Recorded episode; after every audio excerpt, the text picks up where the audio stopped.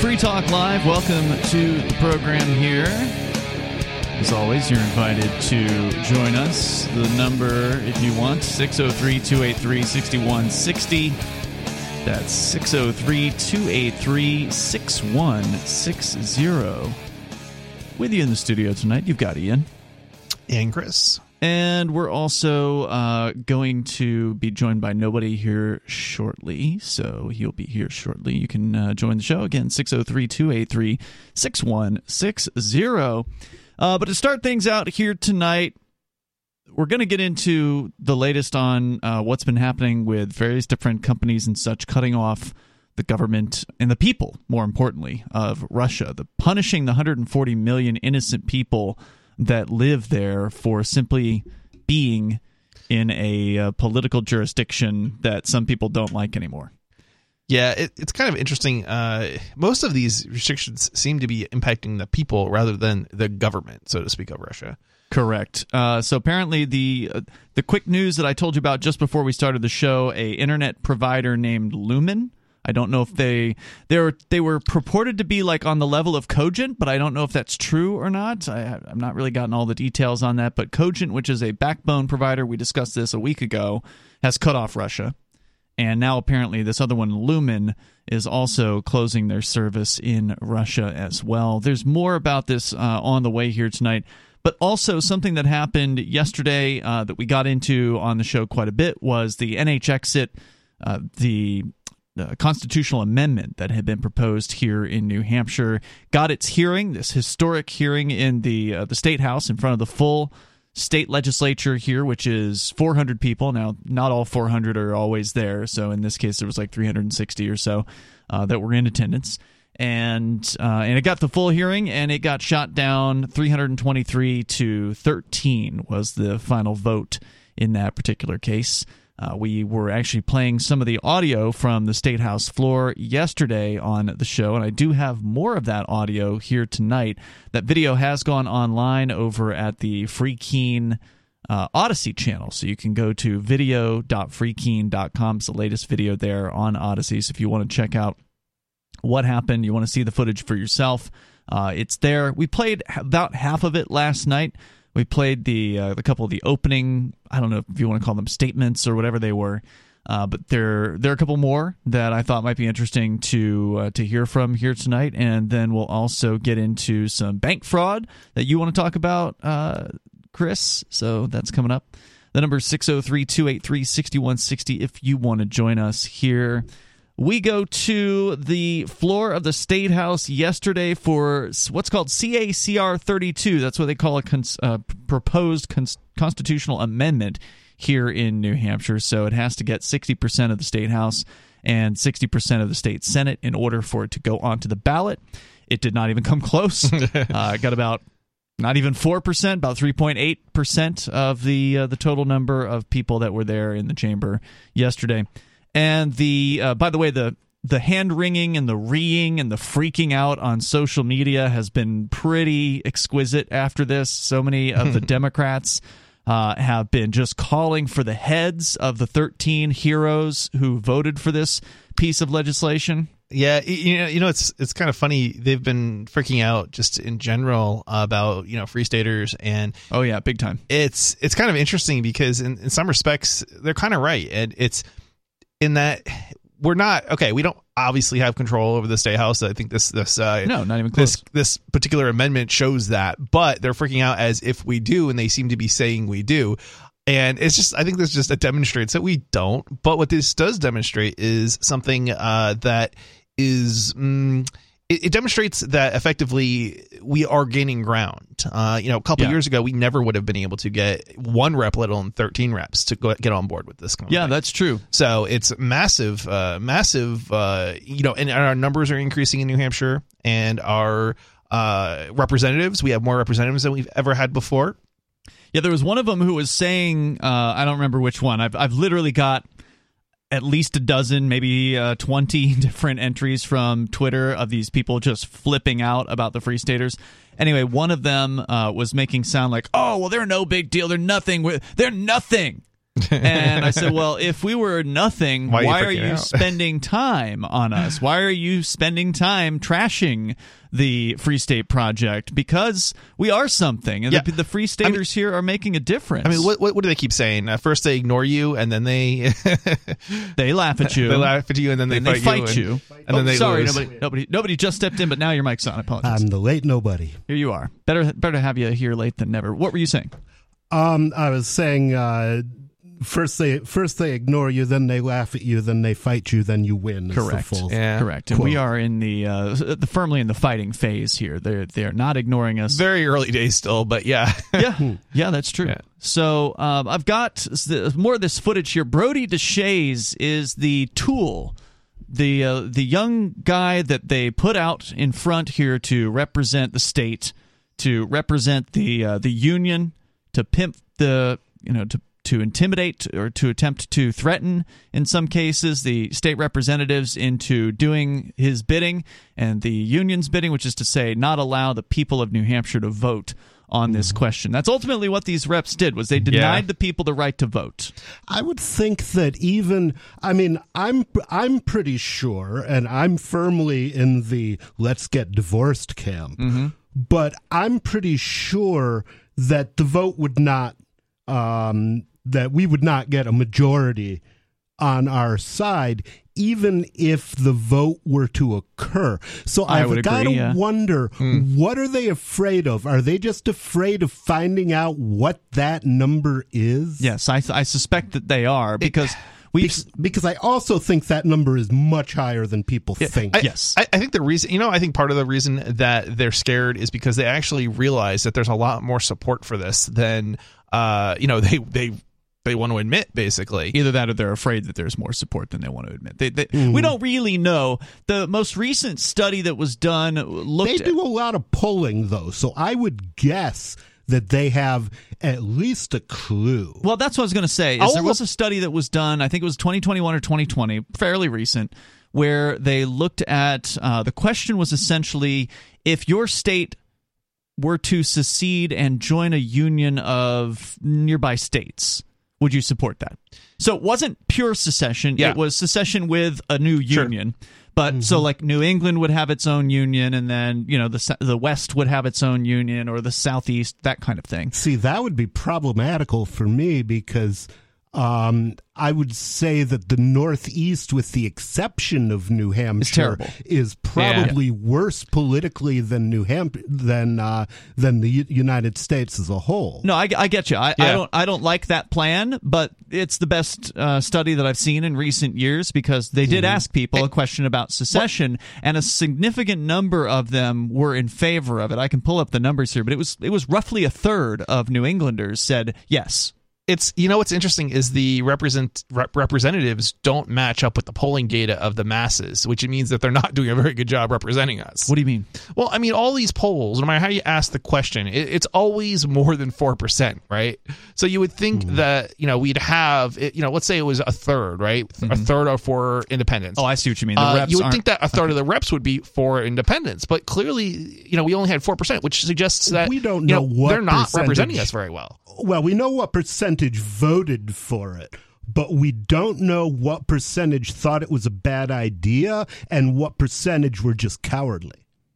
I'm going to presume that most of the Free Staters were cowardly on this. There's I think it's a fair supposedly about 40, supposedly 40 Free Staters in the state house. I don't know who they all are, but that's what I've heard. 40? And that's what I've heard. That's what Jeremy Kaufman. Did, did we the- go? I thought we went from twenty to thirty.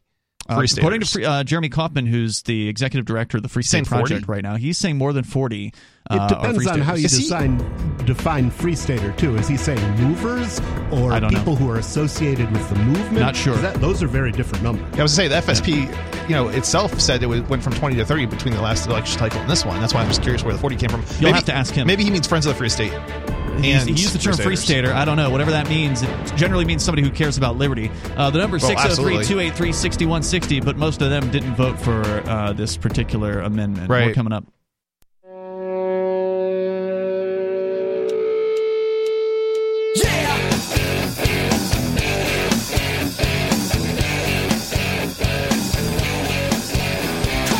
It's Free Talk Live, and the phones are open. If you want to join the show, you can at 603 283 6160.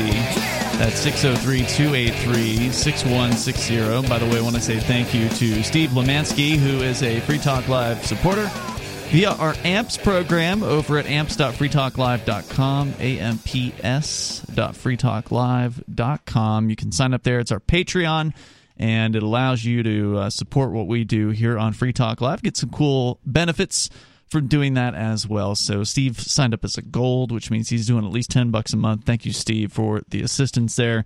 And uh, we appreciate it. Over at amps.freetalklive.com, you can join up there.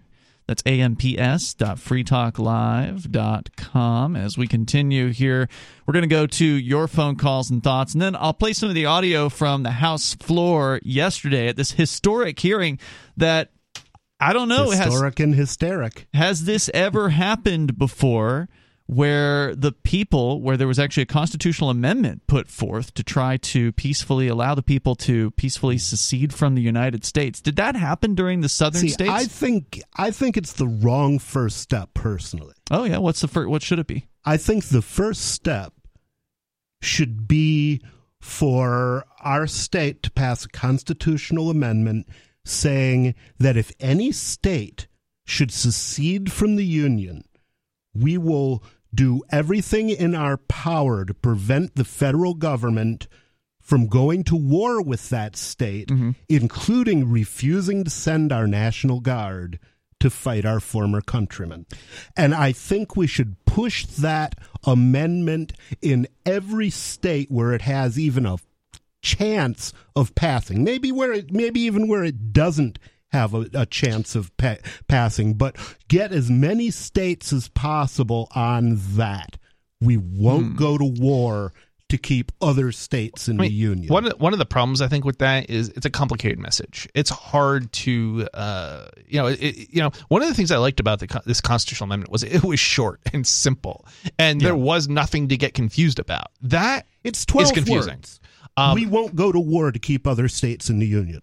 Uh, mm, I, I still think I still think it's I, I, still think it's a more confusing message uh, than you know independence. Well, right? are, the good news is there's already a bill uh, that somebody put forward this session in the New Hampshire State House that and I don't know if it's passed or not I don't recall the status of it but the proposed legislation would prohibit the state or would prohibit the National Guard from being able to be called up by the federal government unless there's a declaration of war. Ooh. Now, I'm not sure if that is written as only to foreign usage or if it's just in general there needs to be a declaration of war. I suspect it's foreign use, but yeah, I mean if it's general, that would cons- that would put create some interesting constitutional questions because the federal constitution allows calling out I does it it doesn't say the militia. I don't know exactly what it says, but it says something along it, it lists the purposes under which the, the president can call up mm-hmm. the uh, um, the armed forces, and one of those I think is civil unrest. Mm. Um, hmm. So it would be very interesting. I mean, I would still support it. I don't think the military should be used for that purpose. Indeed. Um, you know, you know what might be an interesting uh, change uh, if something's not independence, but something a change to our constitution that that basically uh, would um, not it wouldn't declare independence, but it, it simply would basically change the status of our constitution to clarify that it it, it supersedes sort of i guess the us constitution mm-hmm. um because i mean to make that clear to people yeah i mean it's i mean obviously right now it's it's understood that the us constitution you know supersedes but it's not uh, supposed to. Yeah, right. The, the U.S. I Constitution mean, came after the state, so right, yeah, I, I, see what right, you're saying. Right. It's not a bad idea. Let's um, bring Ridley on here. Dave Ridley from New Hampshire. You're on Free Talk Live. Hi, gentlemen. Hey. Uh, actually, uh, yeah, I, I have uh, some thoughts regarding how uh, a ceasefire could be implemented unilaterally in Ukraine. Okay. Yeah, I honestly don't know what uh, has been going on. They've been so busy with uh, NH exit stuff. What's what's the latest over there? You I'm trying to do both, but the Uh, well, you know, the Ukrainians are doing well uh, in in many ways. Uh, you know, compared compared to what was expected. So it's kind of a repeat of the Finnish War of 1939, where the Russians go in, they think they're going to have a cakewalk, and the Finns the Finns just eviscerated the Russians uh, in 1939, and that's kind of what the Ukrainians are doing. Uh, and it gives them the opportunity. The Ukrainians could act unilaterally at this point uh, from this you know, kind of a position of strength that they have uh, in in many ways. So, uh, and and any any side in this war could act unilaterally. Uh, for for example, Ukraine could uh, basically just make a small ameliorative gesture. For example, like uh, you know a, a small prisoner release or some humanitarian gesture or something like that. Make sure it's really well publicized and put pressure on the Kremlin to to make a very small ameliorative gesture of its own that doesn't hurt them, right? So if, if the Kremlin if the Kremlin refuses this, then Ukraine just gets stronger because look, we did this ameliorative, we, we tried to stop this, we did this ameliorative gesture, and they didn't respond, right? So the West would become enraged.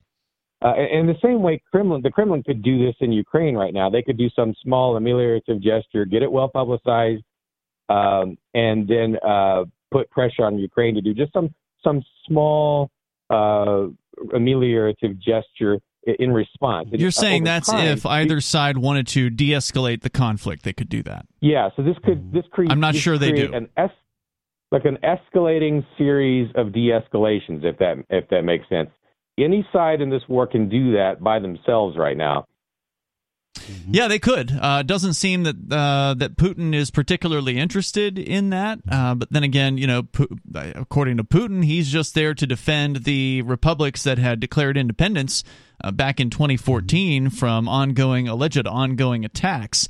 Uh, so, I mean, he doesn't seem like the de-escalation type once he's you know he's sunk his teeth into something but i could be wrong mm-hmm. i'd like to be wrong well if you want a suggestion for formulating your your proposal i don't know who you're going to submit it to or how you're going to submit it but one thing that you might want to note in there is the original meaning of the word parole uh, was not about criminal um, criminal criminals at all. The original meaning of parole was when somebody was captured in war. Um, and they were and they were released because it's expensive to keep prisoners of war. Um, uh, they would give their parole um, that they would not return to the fight if they mm. were released. And the reason that's important is because a promise given under duress is not legally or morally binding, but a parole is always given under duress, and it uh, and it gets over that um, that issue. So it's just something to consider when you're writing this thing up. Uh, Ridley, can we can we can we keep you on and talk about something we have control over, which is New Hampshire? I'd love to get your opinion on the New Hampshire exit status. Keep me on. Okay, hang on here. More coming up here in moments because we really can't do anything about uh, Ukraine and Russia except watch and see what's next. The number is 603 283 6160. You can join us here and share your thoughts. This is Free Talk Live. Looking for a great real estate investment? Consider New Hampshire, which is ground zero for the Liberty Movement. Your first call should be to Mark Warden from Porcupine Real Estate. He's more than just a real estate agent. He's your New Hampshire concierge. Where are the best places to live? Do you want farm, city, the burbs, or forest? Do you want a duplex or multifamily building so that renters pay your mortgage? There are homes in all price ranges in New Hampshire, and Mark can help with financing too. Invest in Liberty and property. Mark Warden can help. PorcupineRealEstate.com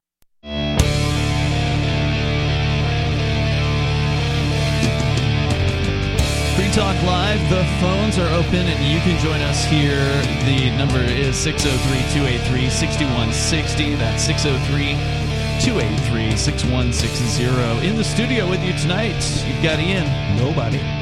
And Chris. We're going to go back to your phone calls and thoughts. And then coming up, Chris has a story about this bank transfer system that uh, is being accused of rampant fraud. And we'll get into what their response is about that on the way. Well, it's not surprising considering the entire banking system is based on fraud. Indeed. Yeah. I figured uh, that'd be a good topic here tonight. So we'll get into that. But first, we're talking also the latest on uh, some of the latest out of Russia. Uh, but first, we're going to go back to Dave Ridley from RidleyReport.com. Dave, a longtime supporter of New Hampshire independence. As you know, the bill for independence, the constitutional amendment, was on the House floor for the very first time ever. A very historic event yesterday, even though it did not work out, as I don't think any of us really expected that it would. Uh, only 13 people voted in favor of it out of 336, I believe, that were uh, in attendance for the vote but I don't think we had a chance to get your response uh, and your thoughts on maybe what the next step should be. Uh, what are your thoughts, Dave, as somebody who's been uh, involved in this thing from the from the very beginning? Uh, yeah, first I didn't get a chance to finish my thought on on Ukraine. Uh, okay. The objective in, in, in, the Ukraine piece that I'm suggesting is aim for what happened in Finland in 1940, where you have a short war. Uh, Finland is not radicalized to any large extent uh, the the right the you, you, you Finland got got a chance to establish that you don't mess with Finland, but Russia got enough ground. You know, they won enough territory to sort of bury their dead. Um, so that's what needs to probably be the aim of any peace in in Ukraine is try and repeat kind of what happened in Finland, where you don't you don't get a you don't you, the country's not destroyed, the war's short. Mm-hmm. Uh, you, you there's no appeasement. The line is drawn but uh, you know, uh, you, Ukraine uh, gets to prove that it's the badass, but uh, uh, Russia also, you know, gets a little bit of territory. That's probably again, it happened in the Finnish War, and it was not such a bad outcome. So um, that's probably the aim here. I mean, it's better than it's better than appeasement, and it's better than nuclear war. Okay. Well, I think you should anyway. give Putin and Zelensky a call and and let them make know that suggestion. Yeah. Um, I suspect they're yeah, not listening wrote, to us. I wrote, you know, while we're on the subject of Ukraine, I learned an interesting thing today, which is uh, Facebook has changed its policy, mm-hmm. and it is no longer um, forbidden to praise the uh, the segment of the Ukrainian military which is explicitly neo-Nazi, mm. and apparently it wasn't allowed to say anything positive about them, but you're now allowed to if they're fighting the Russians. But the interesting thing about that to me is that I didn't I wasn't really aware that there was a segment of the Ukrainian military which is explicitly neo-Nazi. Oh yeah, that's and that's kind of important to know. Yeah, no, that's absolutely true. Uh, in fact, that's one of the reasons why Putin says he's doing what he's doing. He yep. says one of his goals is to denazify Ukraine. Yeah, well, that's definitely something that he's said. I think your average um, American would say that's just Russian propaganda. No, but no, they're they're really it, there. Apparently, you know what it sounds like to me. It sounds like an excuse to invade Ukraine, and a little more. Even though there's probably truth, like there's probably some truth to it. But. Well, it kind of it kind of goes a long way toward eliminating the idea that there's a good guy in this. No, there's war. definitely no good guys um, when it comes to governments in the world. Uh, so, Ridley, your thoughts on New Hampshire exit yesterday? The bill came up for a vote.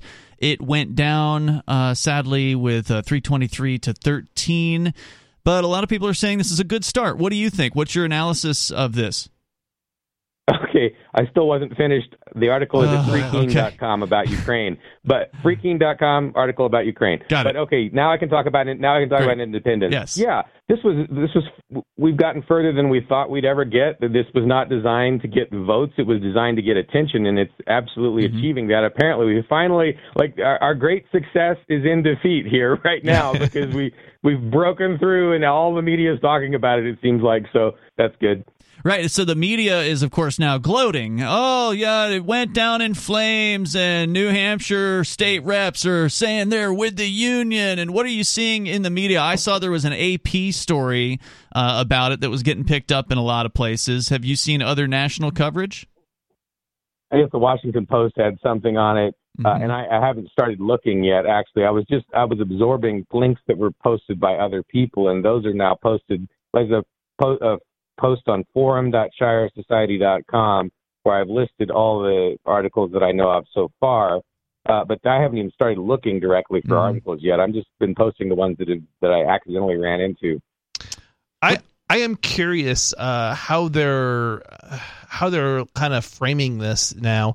Um, is are they blaming this on like the free staters, like in the stories that they're writing up? Like the no, whole- not that I've not that I've seen. I mean, certainly the Democrats That's on too their bad. on their Well- Twitter posts. Well, right. That's kind of what what I'm thinking. It's well, no, like the Democrats on their Twitter posts are absolutely bl- blaming, the free staters. right? well, right, right. good. That means we're getting a lot of press out of it, Well, and people right. who didn't know there was a free state project are now going to hear about it from their crazy uncle Absolutely. who hates us. And, and this is and that's one of the, I, I actually think it would be a good thing for them to blame the free staters because it brings attention to uh, the movement and the fact that there are people working towards you know greater freedom as opposed to if they don't then you know I mean we we might be making some progress here but it's still it's it's not to the same degree probably. I mean, how many states have even had something like that introduced into the legislature in the last century? I, I don't think we've ever had a state, uh, as far as I we've been able to find anyway, that has implemented some sort of constitutional amendment for independence. In the last century, certainly nothing. Uh, but I, I do. I've still asked the question, and I have not yet gotten an answer. Like during the Southern Rebellion,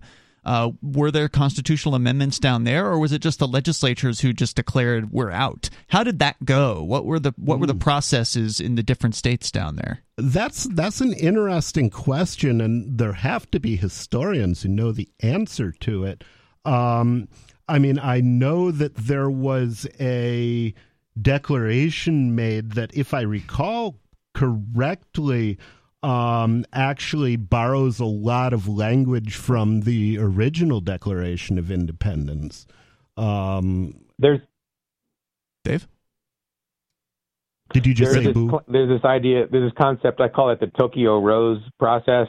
So Tokyo Rose, you know, she used to report Japanese victories closer and closer to Tokyo, right? Right. Uh, and it's just sort of the same way with this. Like the initial complaint about us was like, "Well, you're just some protesters at a building," and then then it goes, "Well, you're just you're just have some legislation." Well, now you now you're just some people who have legislation with seven co-sponsors.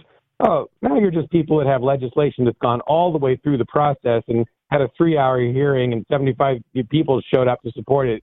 Oh, but now you're just these people that, that, that you know uh, that had the House to vote on it. Uh, you know, so what and now you're just these people that have massive publicity. So Yeah. it's just we, we we're we're moving forward.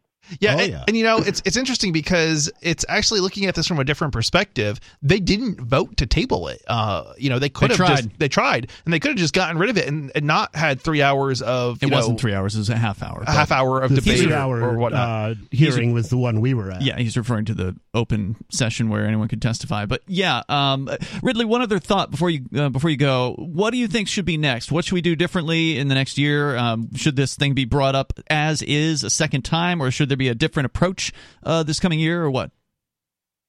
Well, one of the state reps a couple of months ago, um, de- she she was declining to become a co-sponsor, and she told me, uh, I you know she wanted a study committee, um, and um, so there is some support for a study committee. Um, uh, you know, I, I think that we've gotten the conversation started, and that does one of the reasons for having exit legislation is that it, it creates a situation where now people are starting to talk about the details and how it would work. Uh, and that's a really important conversation that, for instance, Slovenia did not really get a chance to talk about that much before they were independent. Uh, and Yep, we by- certainly by have plenty of time at this point. Thank you, Dave, for the call tonight. Dave Ridley there from RidleyReport.com. We continue at 603 283 6160. You can join the show. We'll get some audio from the House floor with NH Exit on the way.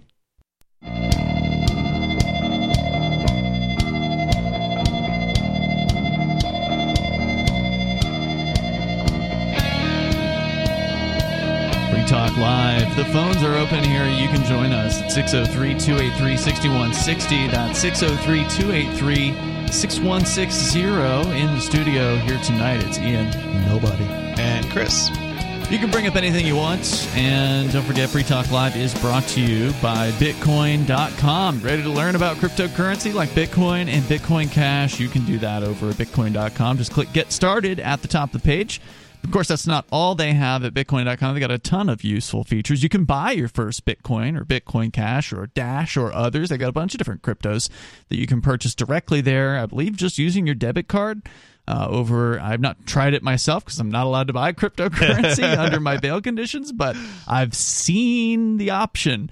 Uh, you can go to bitcoin.com, look around. There's a lot of cool features there. And if you're not brand new to crypto, you want to get the latest news headlines, just head over to news.bitcoin.com. That's news.bitcoin.com. As we head to the phones, to the fun, we got Stephen on the line in Georgia, North Georgia. You're on Free Talk Live. Stephen. Hey, um, so I heard y'all's conversation. I thought it was fairly interesting about how southern states seceded. I can't speak for every southern state, but I know that Georgia, um, essentially, our Georgia State Congress voted on it in uh, '63 to secede. Okay, so Um, it wasn't put to a vote of the people. It was just the Congress directly who said they want out. No, and and the way that the Georgia, the way that the Georgia school system wants you to understand Georgia sovereignty is, um, we separated ourselves from Great Britain, um, and then we chose to unite ourselves with the United States, um, and then in 1863 we chose to walk away from that agreement, um, and then depending on who you listen to after that, um, either a um, the evil United States uh, forced us back in um, with violence and reconstruction, or B, um, we lost the war, therefore we had to submit. Um, and so that's that's one state. I can't speak for the other six, but that's one state. I, I'm go. curious though, when they voted, was it a law that they passed, or was it a constitutional amendment? How did they? How did that it was, come it to was be? essentially a law. It was just a regular law, a regular old law. Fifty-one percent Oh. uh, needed to, to to declare it. Georgia's secession from the Union followed nearly two decades of oh crap uh, of increasing intense segregation. But that's not the article. Um, it was a fairly it was a fairly clean cut vote. I think it was like 280 something to 35. Oh wow! Wow. Um, yeah, because once again, you have to remember the South. Um, and I'm not I'm not taking sides here, but the South said that um, this was a war on states' rights and it was going to affect the pocket. Well, um, what's like Georgia, like to this day, our emblem, our seal is cotton, right? So when you tell everyone that you're going to take away their cotton and their ability to produce cheap cotton and their ability to feed themselves, very few people are going to say, "Yeah, let's let's stay a part of that system." I'm with you, Stephen. Uh, anything else you want to share tonight? Yeah, um, if New Hampshire secedes, I'm moving. Groovy.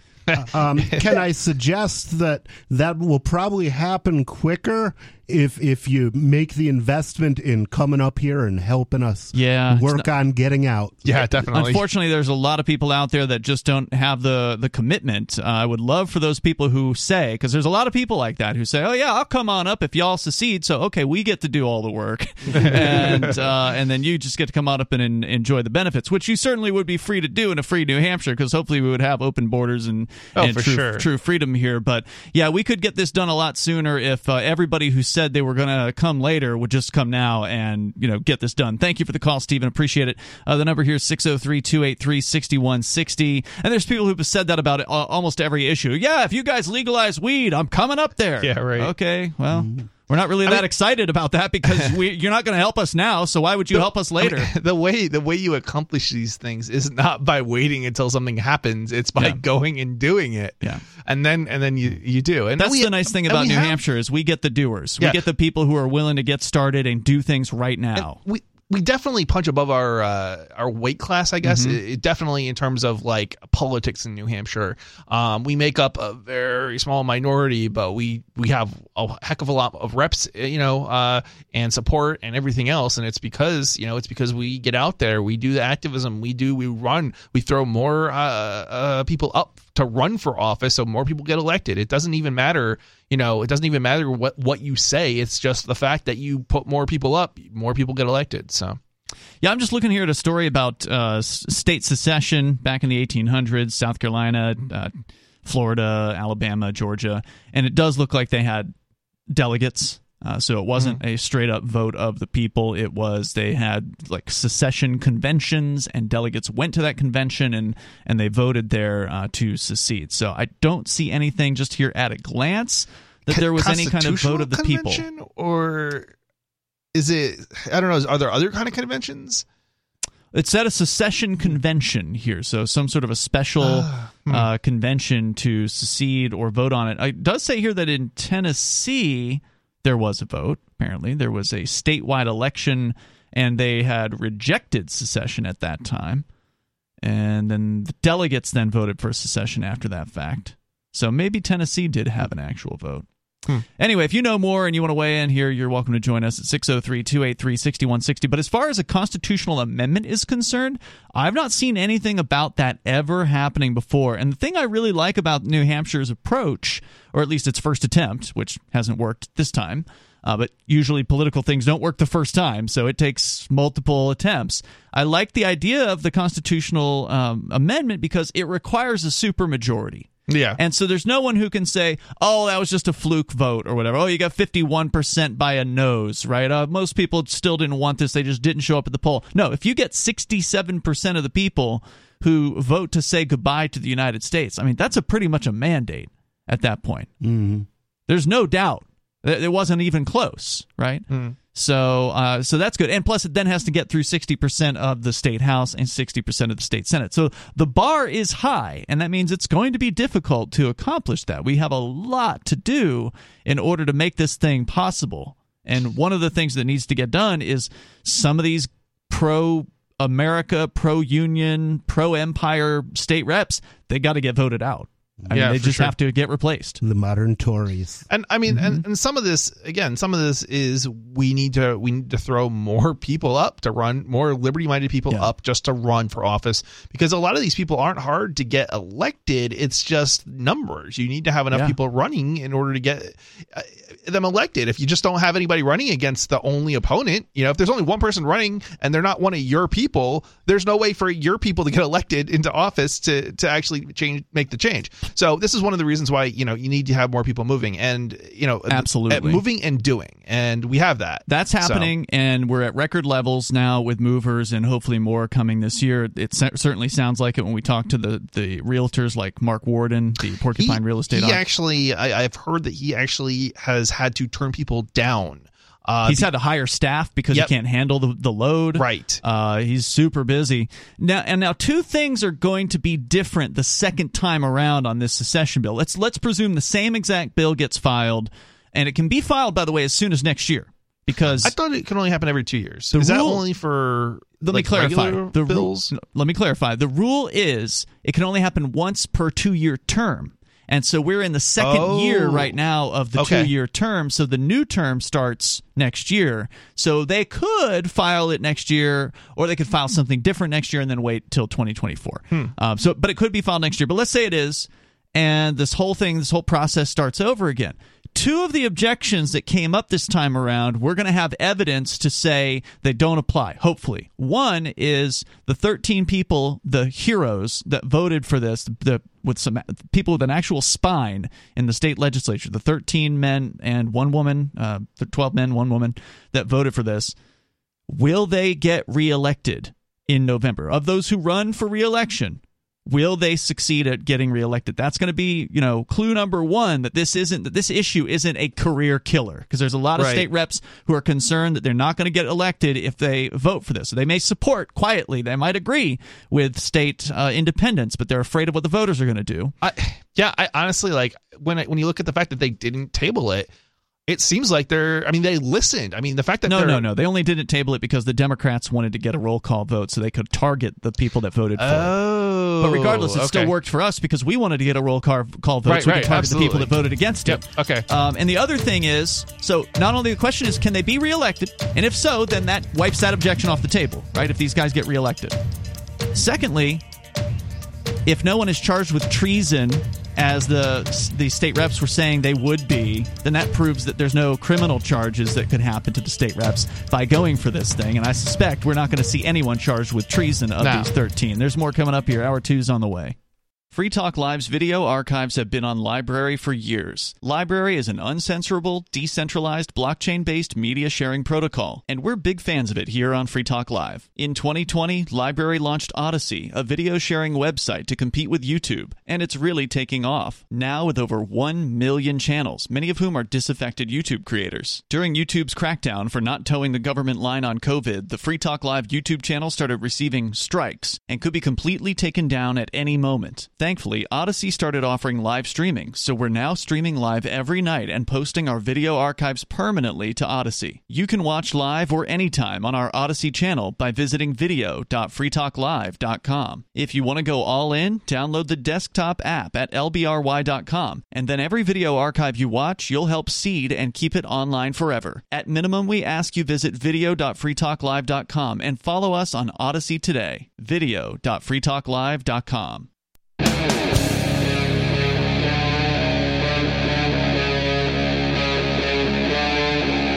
Talk Live. Free Talk Live. You dial in, bring up whatever you want here. The number is 603 283 6160. Here tonight, it's Ian. Nobody. And Chris. 603 283 6160. You can join the show, bring up whatever is on your mind. We were talking a little bit about the New Hampshire exit amendment that did not succeed yesterday, sadly. 323 to 13 was the vote to kill the bill.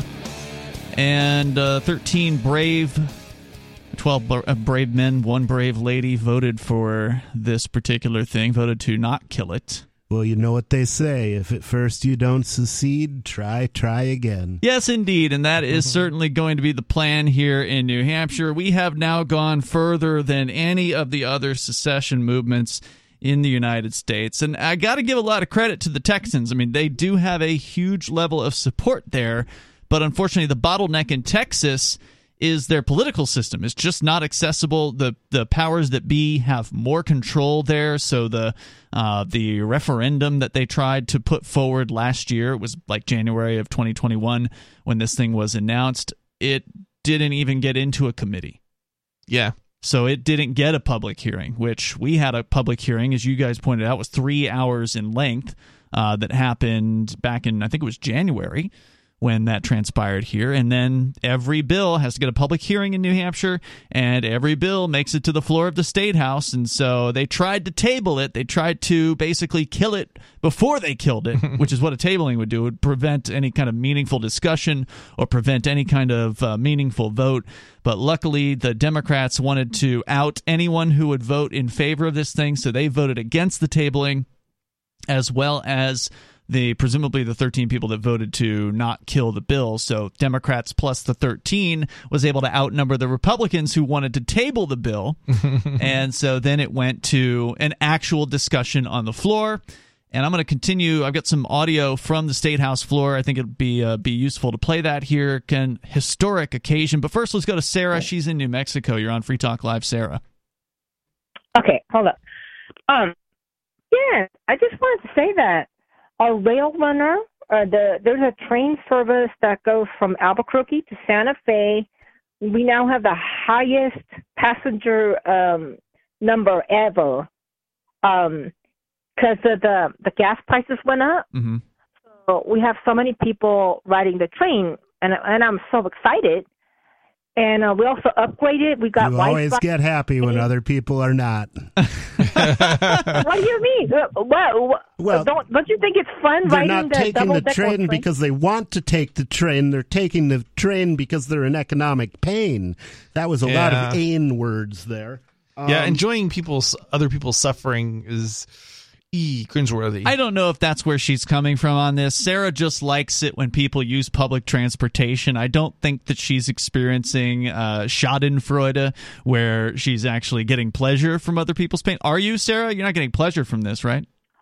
Oh no, no! I my my excitement is over people that uh public transportation. Yeah, see, she's You know, just got a thing that- for a choo choos. Okay. She likes a choo choo, and so whenever people are on They've the choo got choo, great trains in China. you should visit at least. You, you- you might like it there. There's no freedom at all. Uh, you know, that sounds like your kind of place. actually, there was a Well, guy. know That, what, go ahead. Well, you know that I'm a green energy person, right? I'm a Democrat, and we're all about uh, clean air. And that's the reason why I'm really excited. The less gasoline that we use, the less uh, petroleum. Um, How does the so train go uh, on its like? What makes the train move forward? Is it coal fired? I well, doubt I, it. I don't know. Diesel.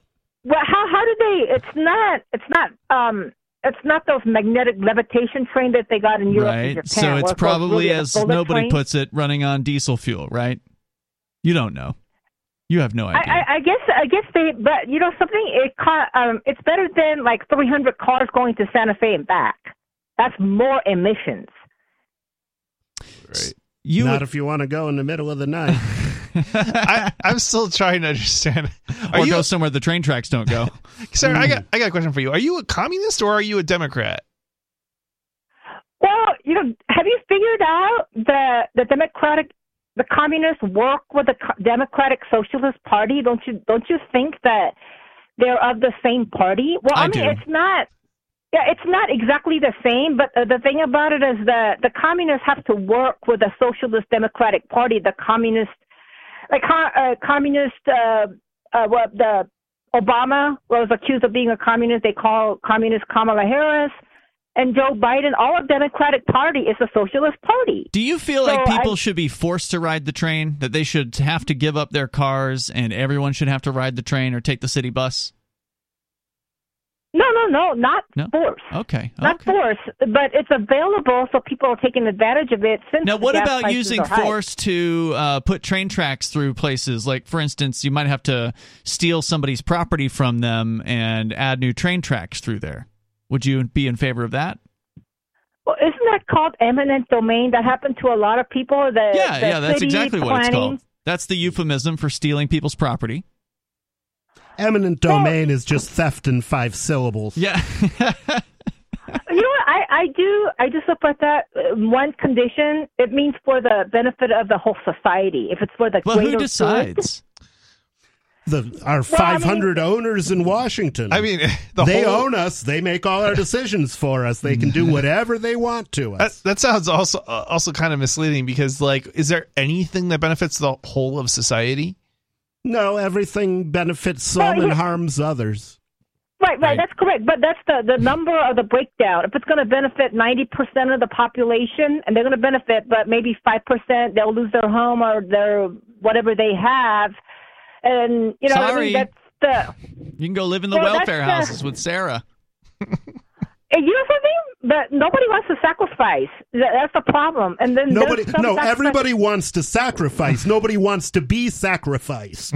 you know, they had the same problem in the Aztecs. The- The guy whose heart was getting cut out always fought back.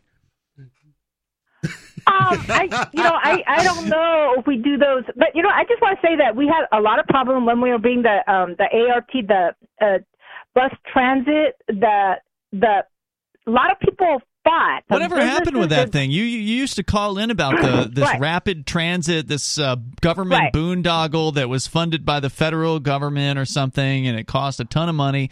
Did they ever Well, finish thing that is- job?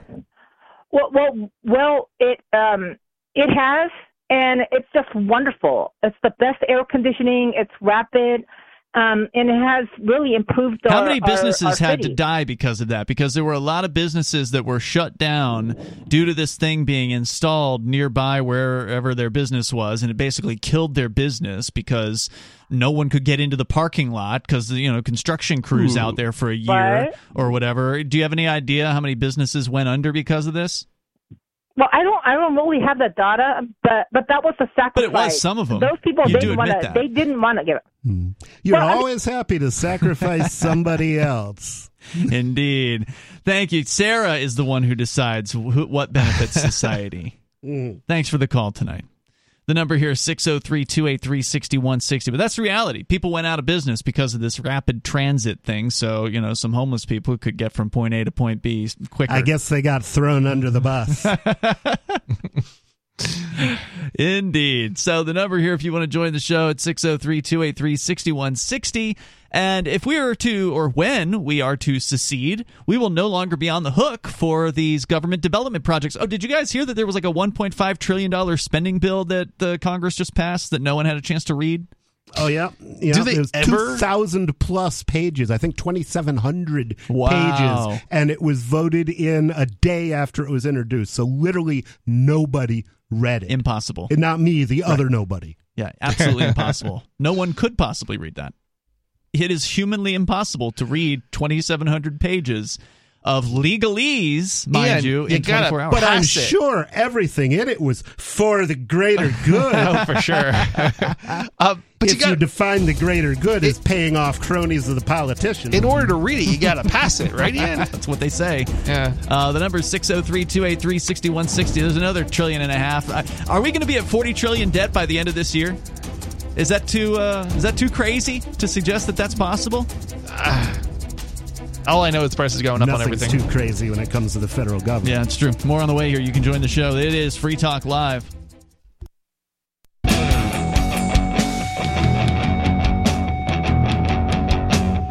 It's Free Talk Live, and the phones are open here. If you want to join the show, you can. The number is 603 283 6160. That's 603 283 6160. It's Ian, Nobody, and Chris in the studio.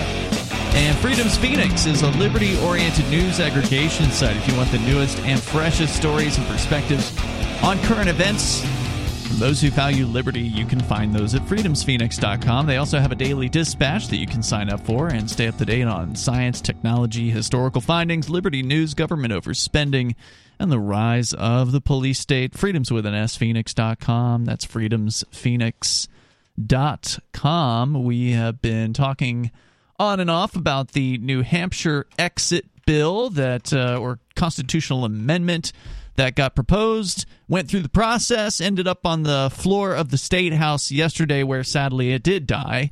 Uh, was killed 323 to 13, but it is, as you put it, nobody just the beginning of a long process because whenever you start to try to change the political system, you got to expect you're not going to win the first time out. Well, according to the medical examiner, it died of COVID. I want to go to the uh, the state house floor here from the video that you can find over at video.freekeene.com. A uh, full 30 plus minute long floor discussion. What exactly happened? We played some of it last night, the first two uh, speeches, and this is the one from Brodie Deshaies. Now, this guy is the statist tool. He is the young guy that the uh, the pro union people, the pro empire side, has been using to uh, to try to you know, threaten and intimidate the rest of the state house into doing their bidding. And so here is his speech.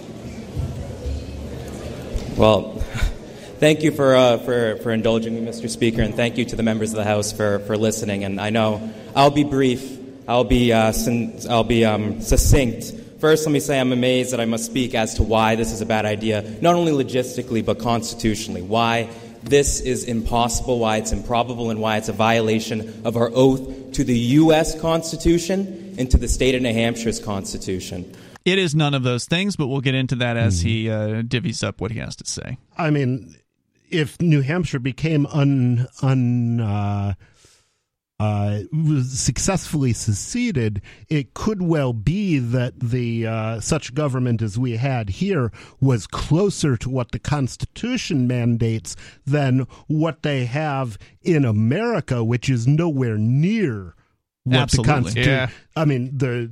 The- If you're a friend of the Constitution, you should be figuring out how to put it out of its misery because it's being tortured. Yeah, as uh, Matt Santonastaso, who's a free stater and a state representative, one of the co sponsors on the bill, said in his speech, which we played that yesterday. Uh, you know, he, he pointed out that the U.S. government has violated the Constitution countless times. It's- Routinely. If it was an agreement, it's been violated, oh, like you said, over and over. and once a con- once a contract has been breached, it ceases to be a It's, contract. and and the crazy thing is, it's almost um, like if you're talking about like courts, it's almost impossible to get them to take your constitutional rights into account. Um, it it just doesn't happen. right? I do not legislate. Oh, by the way, if you're gonna if you want to play a drinking game at home, don't do it while you're in the car, please. But whenever Brodie says the word "right" as he's speaking, go ahead and take a drink. based on hashtags, and I do not think we should either, just because something is purportedly trending, which I'm not on Twitter, so I've never seen it, right? but let's be let's be honest, let's be frank about what this is right now. This is a historic moment, not just in the state of New Hampshire, but it's a historic moment in America. This is the first time a legislative body has debated and will vote upon binding, binding secession. No, that is not true. Now, it may be one of the first times that a constitutional amendment and we don't we haven't been corrected on this yet. If there is a correction, feel free to call in at 603-283-6160, but a constitutional amendment that would allow the people to vote.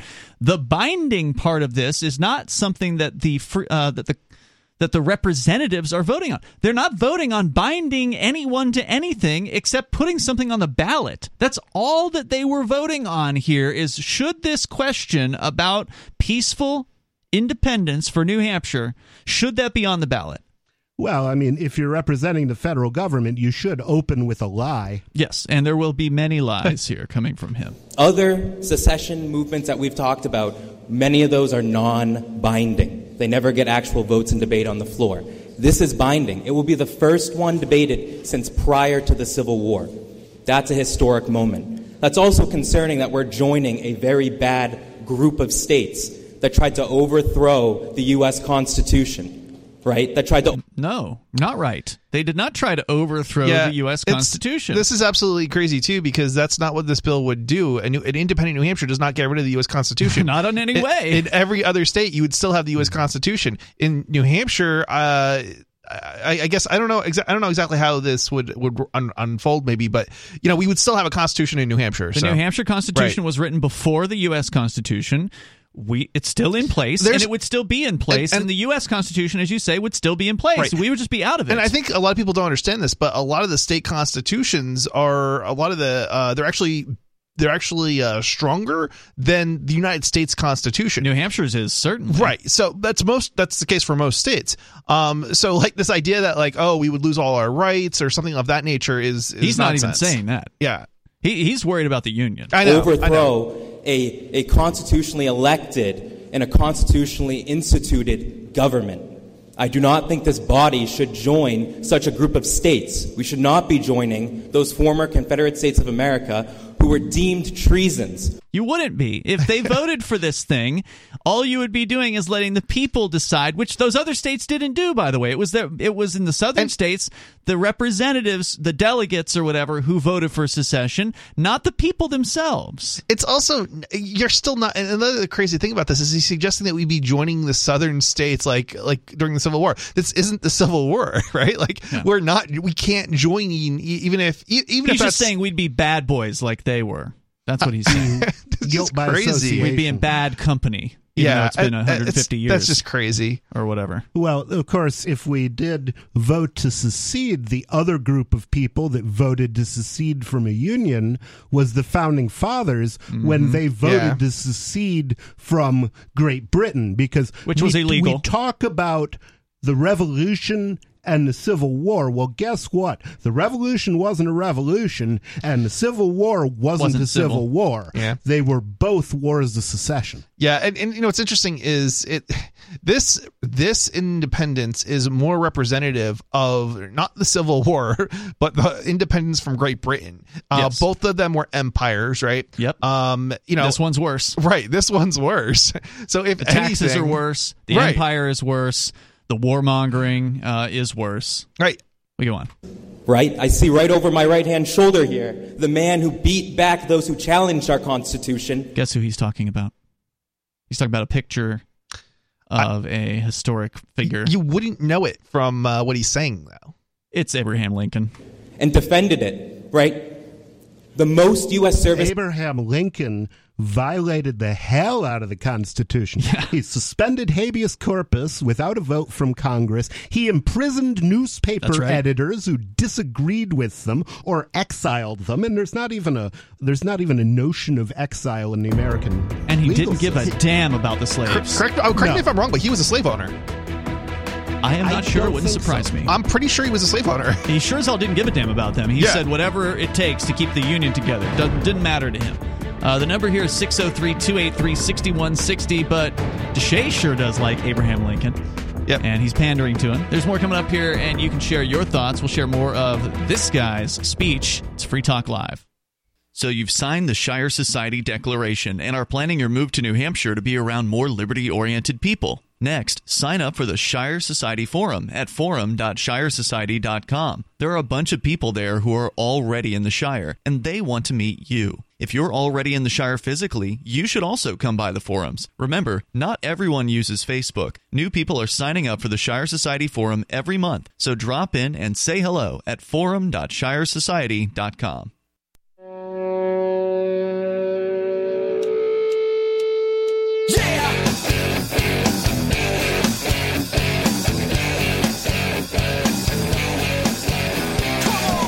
It's Free Talk Live. You can join us here. The number is open for you at 603 283 6160. At 603 283 6160. In the studio with you here, you've got Ian. Nobody. And Chris. We're getting the pro government perspective, the pro empire perspective uh, against secession from Brodie Deshaies. He is 23 years old. He's one of the youngest state representatives in New Hampshire's 400 person state house. Well, there's still hope for him. Then I was a socialist at that age. I got better.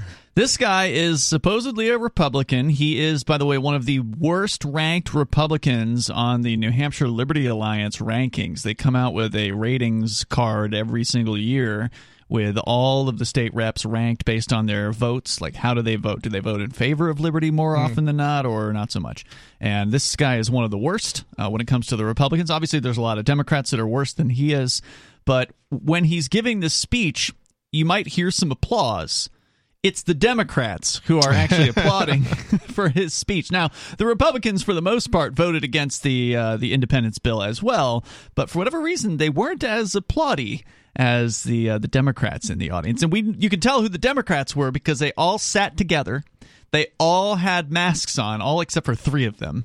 I, I Are they still masky? Yeah, no, they- Oh, good God! I thought everybody. I thought everybody got over the No. pandemic once Pu- Putin They're still cured it. signaling. I've They're actually, still signaling you know, hard. it's, yeah, it's definitely interesting. I've actually noticed that there's still people wearing masks, and I, I think there was I counted in uh, what was it like Chipotle the other day. Mm-hmm. I think there was about twenty percent of the people in Chipotle were, were wearing a mask. Does Now, that include the staff? That included the staff uh, as well. So Mm-hmm. it might have been the lower, you know, if the if, if the staff, you know, were not included, right, because they're a corporate store, so they're right all so they were masked up. mandated possibly but yeah but yeah i mean um yeah it was uh it was interesting because Keene there is no mask mandate i don't even think there's a mask mandate in new york anymore right I believe they got rid of it except for children in New York City. wait Which- the children are required to wear masks Oh yeah, Young- that's young that's happening Well, that all makes no sense. over the country. They're they're making the Oh, children wow. wear masks, even they even though they were never at risk from COVID. Nope. Um, and it's it's I I think it's just part of trying to crate train the next generation uh, to make sure that you know any independent thought is snuffed out. and I mean- and disconnect them from any humanity and the ability to even see someone you know smiling. I, you know people were saying about how you know uh, making ma- kids wear masks was abusive and i kind of always rolled my eyes to that. But now that the adults are like not required to wear masks and you're requiring children to wear masks that is clearly abusive. Oh yeah, especially as they were playing given the Super Bowl without masks. There were children playing sports in the same city who were mandated to wear masks, Oh, it's so and sick. kids are falling out all the time during uh, during athletic events because because they're masked. Wow. Yeah. I would definitely not expect you know somebody to wear a mask during an athletic event, given the uh, need for air and oxygen. Let's go back to Brodie Deshaies from the uh, the floor of the State House. Here he goes. members that have died in any war was the Civil War. This body should not be proposing legislation that could throw us into the maelstrom of war, right? Into the jaws of certain defeat. Don't leave your wife. He'll, don't leave your husband. He'll kill you.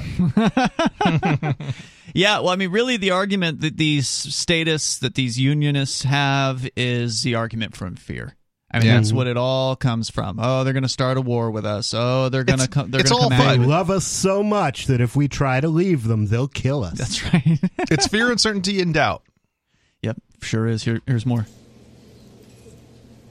It's a terrible thing to do to our constituents, a terrible thing to do to granite staters. The terrible thing he's talking about would be to simply put something on the ballot so the people can vote for it. If he believes that the people of New Hampshire are against secession, it would go down in flames on the ballot. What's to be so worried about? And, and it's the crazy thing about this is he's literally, uh, you know, attacking democracy, right? yes, he's, Um, yes, he is. Because so he doesn't, Democrats. He doesn't want us to vote. He doesn't want the people of New Hampshire to vote. He wants to take away our right to vote. Yeah, I got to tell you what one of the Democrats said to me. Because at one point, all the Dems were coming in together. Uh, they all, you could tell, they all had masks on, right? Yeah. So they're all coming in together. And one of them actually admitted. I'm sorry, this is a, was an email, but one in in person said he's a gatekeeper. He doesn't want to let the people vote. And in an email, one of them said to me, "quote Legislators can absolutely not trust voters with this decision." Unquote. Wow. So I mean, Wow. that's that's what they think about democracy. They're the gatekeepers ag- for the people. Yeah, and that's kind of interesting because it's acknowledging that democracy is a failure. It's a fraud, is yeah, what it it's a it's a fraud. It's a failure. and they claim to be all about it. Yeah. So let's, let's also be cl- clear about a number of other things when we discuss the Constitution, because I'm looking at this strictly from a constitutional issue, right?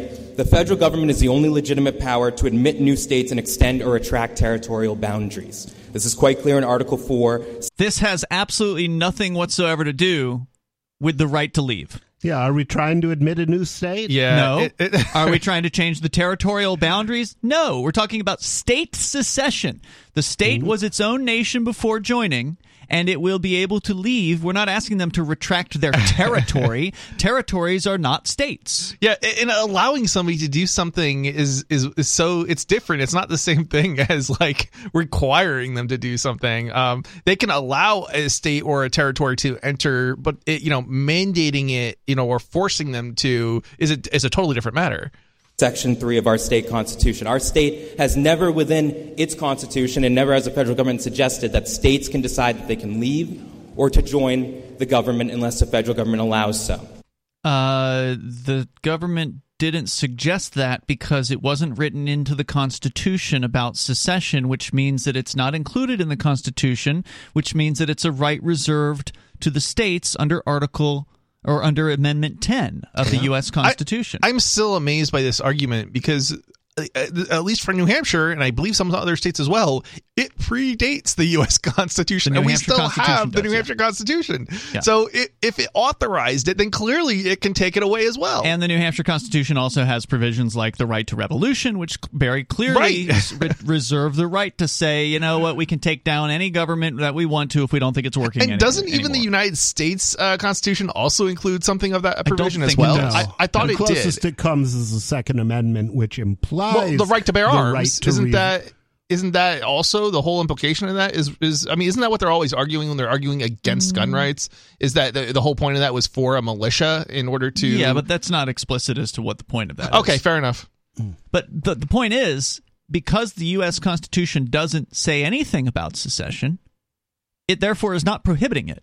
Right and, There is and an that actual is in the Constitution itself where it says uh, you know anything that's not uh, reserved is is, is delegated to in the state or the uh, people it's the Tenth The 10th Amendment. Amendment that All you're talking powers not explicit, not uh, delegated to the um, to the federal government are reserved to the states or the people thereof. Correct. So of course the federal government has the power to to admit.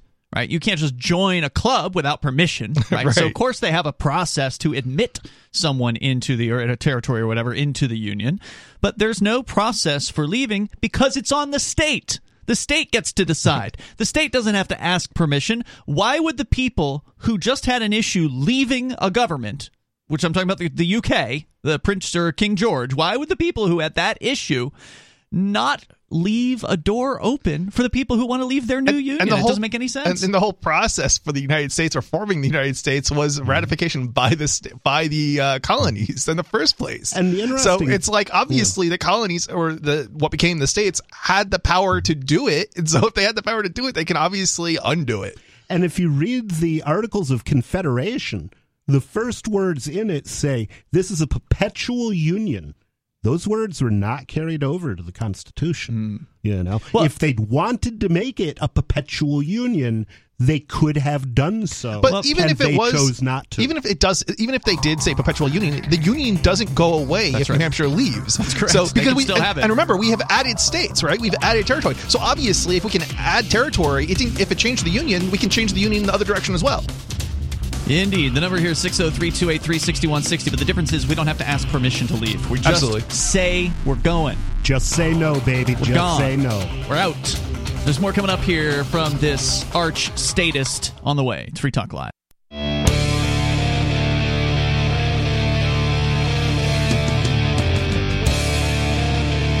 Free Talk Live. The phones are open. You can join us here. The number is 603 283 6160.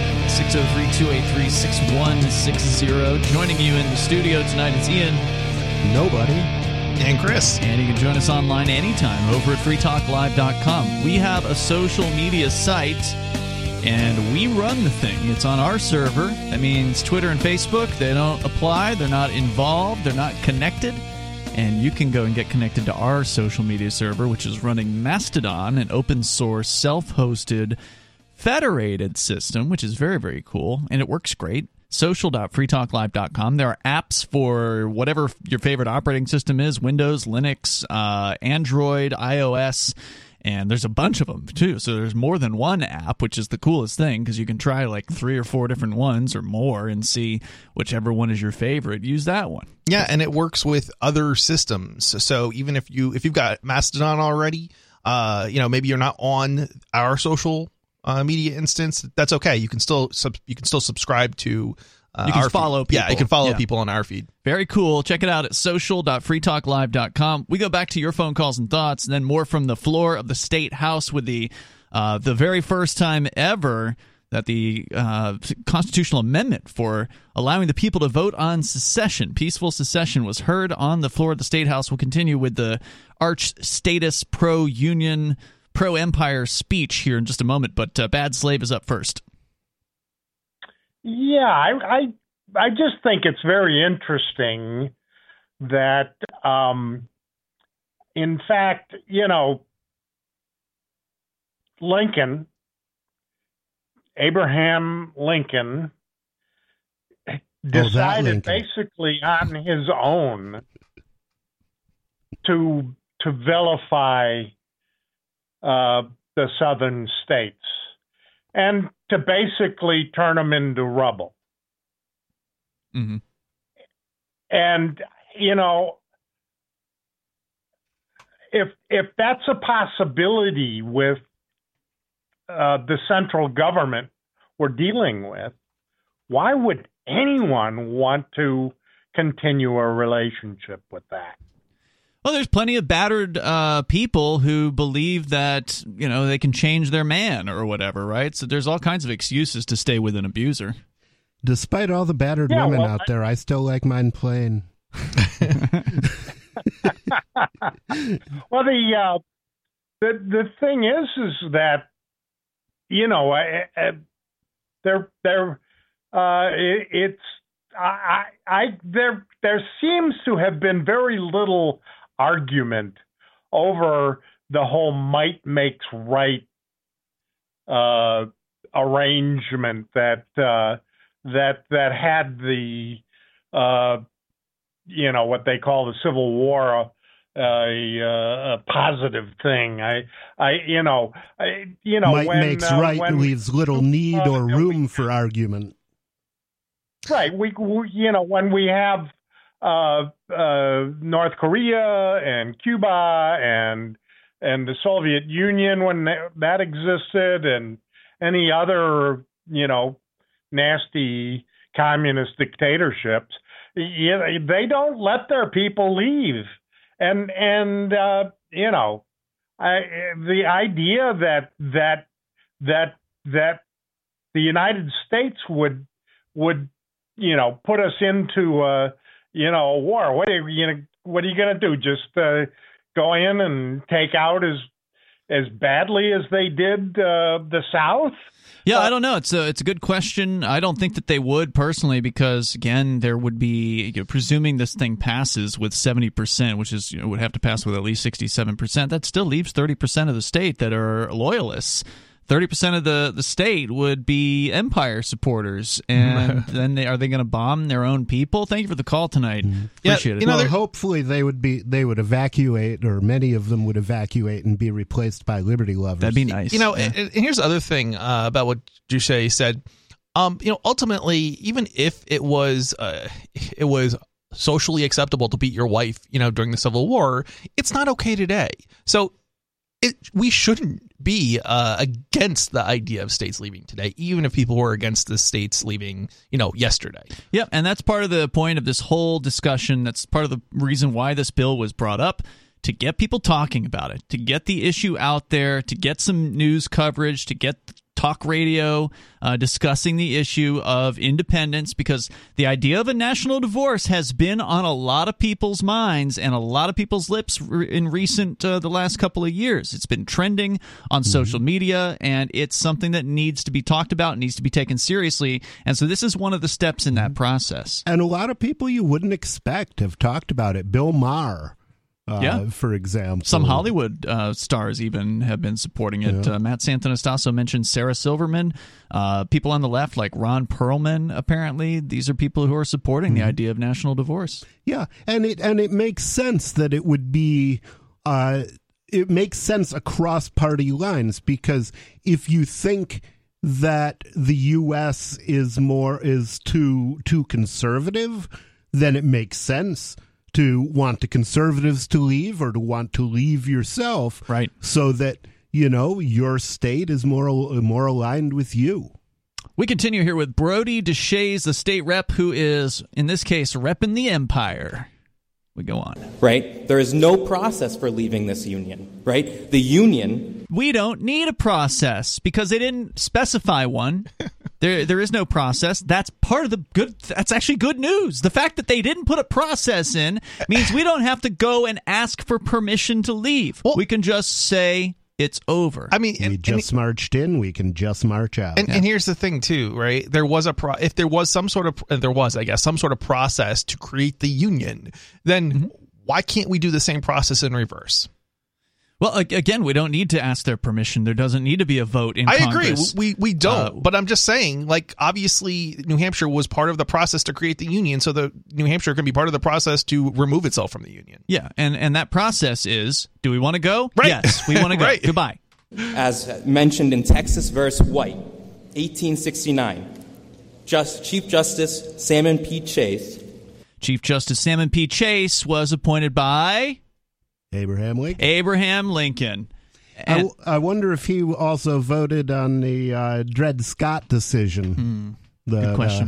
uh, that said slavery was constitutional. Um, in this, in the, the case he's bringing up, this is the favorite case that the status, the union people love to bring up, is this Texas v. White, and there's an interesting article that I found over at one of the Texas uh, secession groups. I posted it on the NH Exit forum over at forum.shiresociety.com uh, because it again it does always uh, get brought up. But in short, the decision that they made in this case doesn't actually cite any constitutional basis for the decision.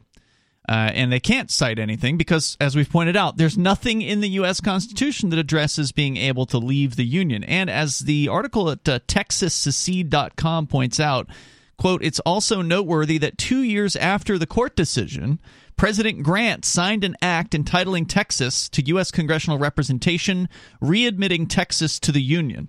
So mm-hmm. why would he have to readmit Texas to the Union if indeed there was no way for them to leave in the first place? So you've got two very contradictory actions here on the part of the U.S. federal government. There, there was, um, there was uh, acts of Congress during the Civil War that were unconstitutional Um, and the Supreme Court, if I recall correctly, kind of just, uh, you know, they kind of, they kind of just, they didn't care, right? And they were like, well, we're going to allow, you know, this clearly unconstitutional, you know, behavior because the whole thing was a, you know, violent, you know, a violent war effectively. And, and, and war isn't about, you know, doing a procedure. It's about using violence to achieve your objective. Although Uh, they, not- not they law. did trouble themselves uh, after the fact, not when it would do any good, but they did trouble themselves to uh, make it clear that Lincoln's actions were definitely unconstitutional. Uh, his actions, specifically in suspending habeas corpus on his own authority without consulting Congress. And interestingly, the Texas versus White case came up because the government of Texas at the time uh, went to the U.S. government and said, uh, let's see, it was about bonds. So is it the uh, They Texas wanted to enter into bondage? No, like the money kind of bonds. Uh, U.S. bonds owned by Texas since 1850 had been illegally sold by the Confederate state dur- uh, legislature during the American Civil War. The state filed suit directly with the U.S. Supreme Court, which, under the U.S. Constitution, retained original jurisdiction on certain cases in which a state is a party. So, after they seceded, they brought a case to the U.S. Supreme Court. Why did they? I mean, what a what a key error to go to the U.S. Supreme Court and ask them for any kind of favor, ask them for any kind of judgment at Well, all. I, I, you have to remember though that they effectively put into power the, the North, uh, the people in the South after the Civil War. So it's it's a it's a different puppet Yeah, it's government. puppet government. All right, there's more coming up here in moments. You can join us. This is Free Talk Live.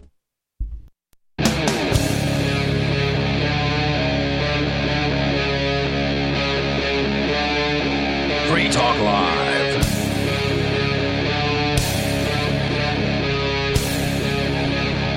Talk Live, kicking off the third hour here, and you can join us. Phones are open, as always. 603 283 6160 is the number for you. That's 603 283 6160. Tonight, it's Ian. Nobody. And Chris.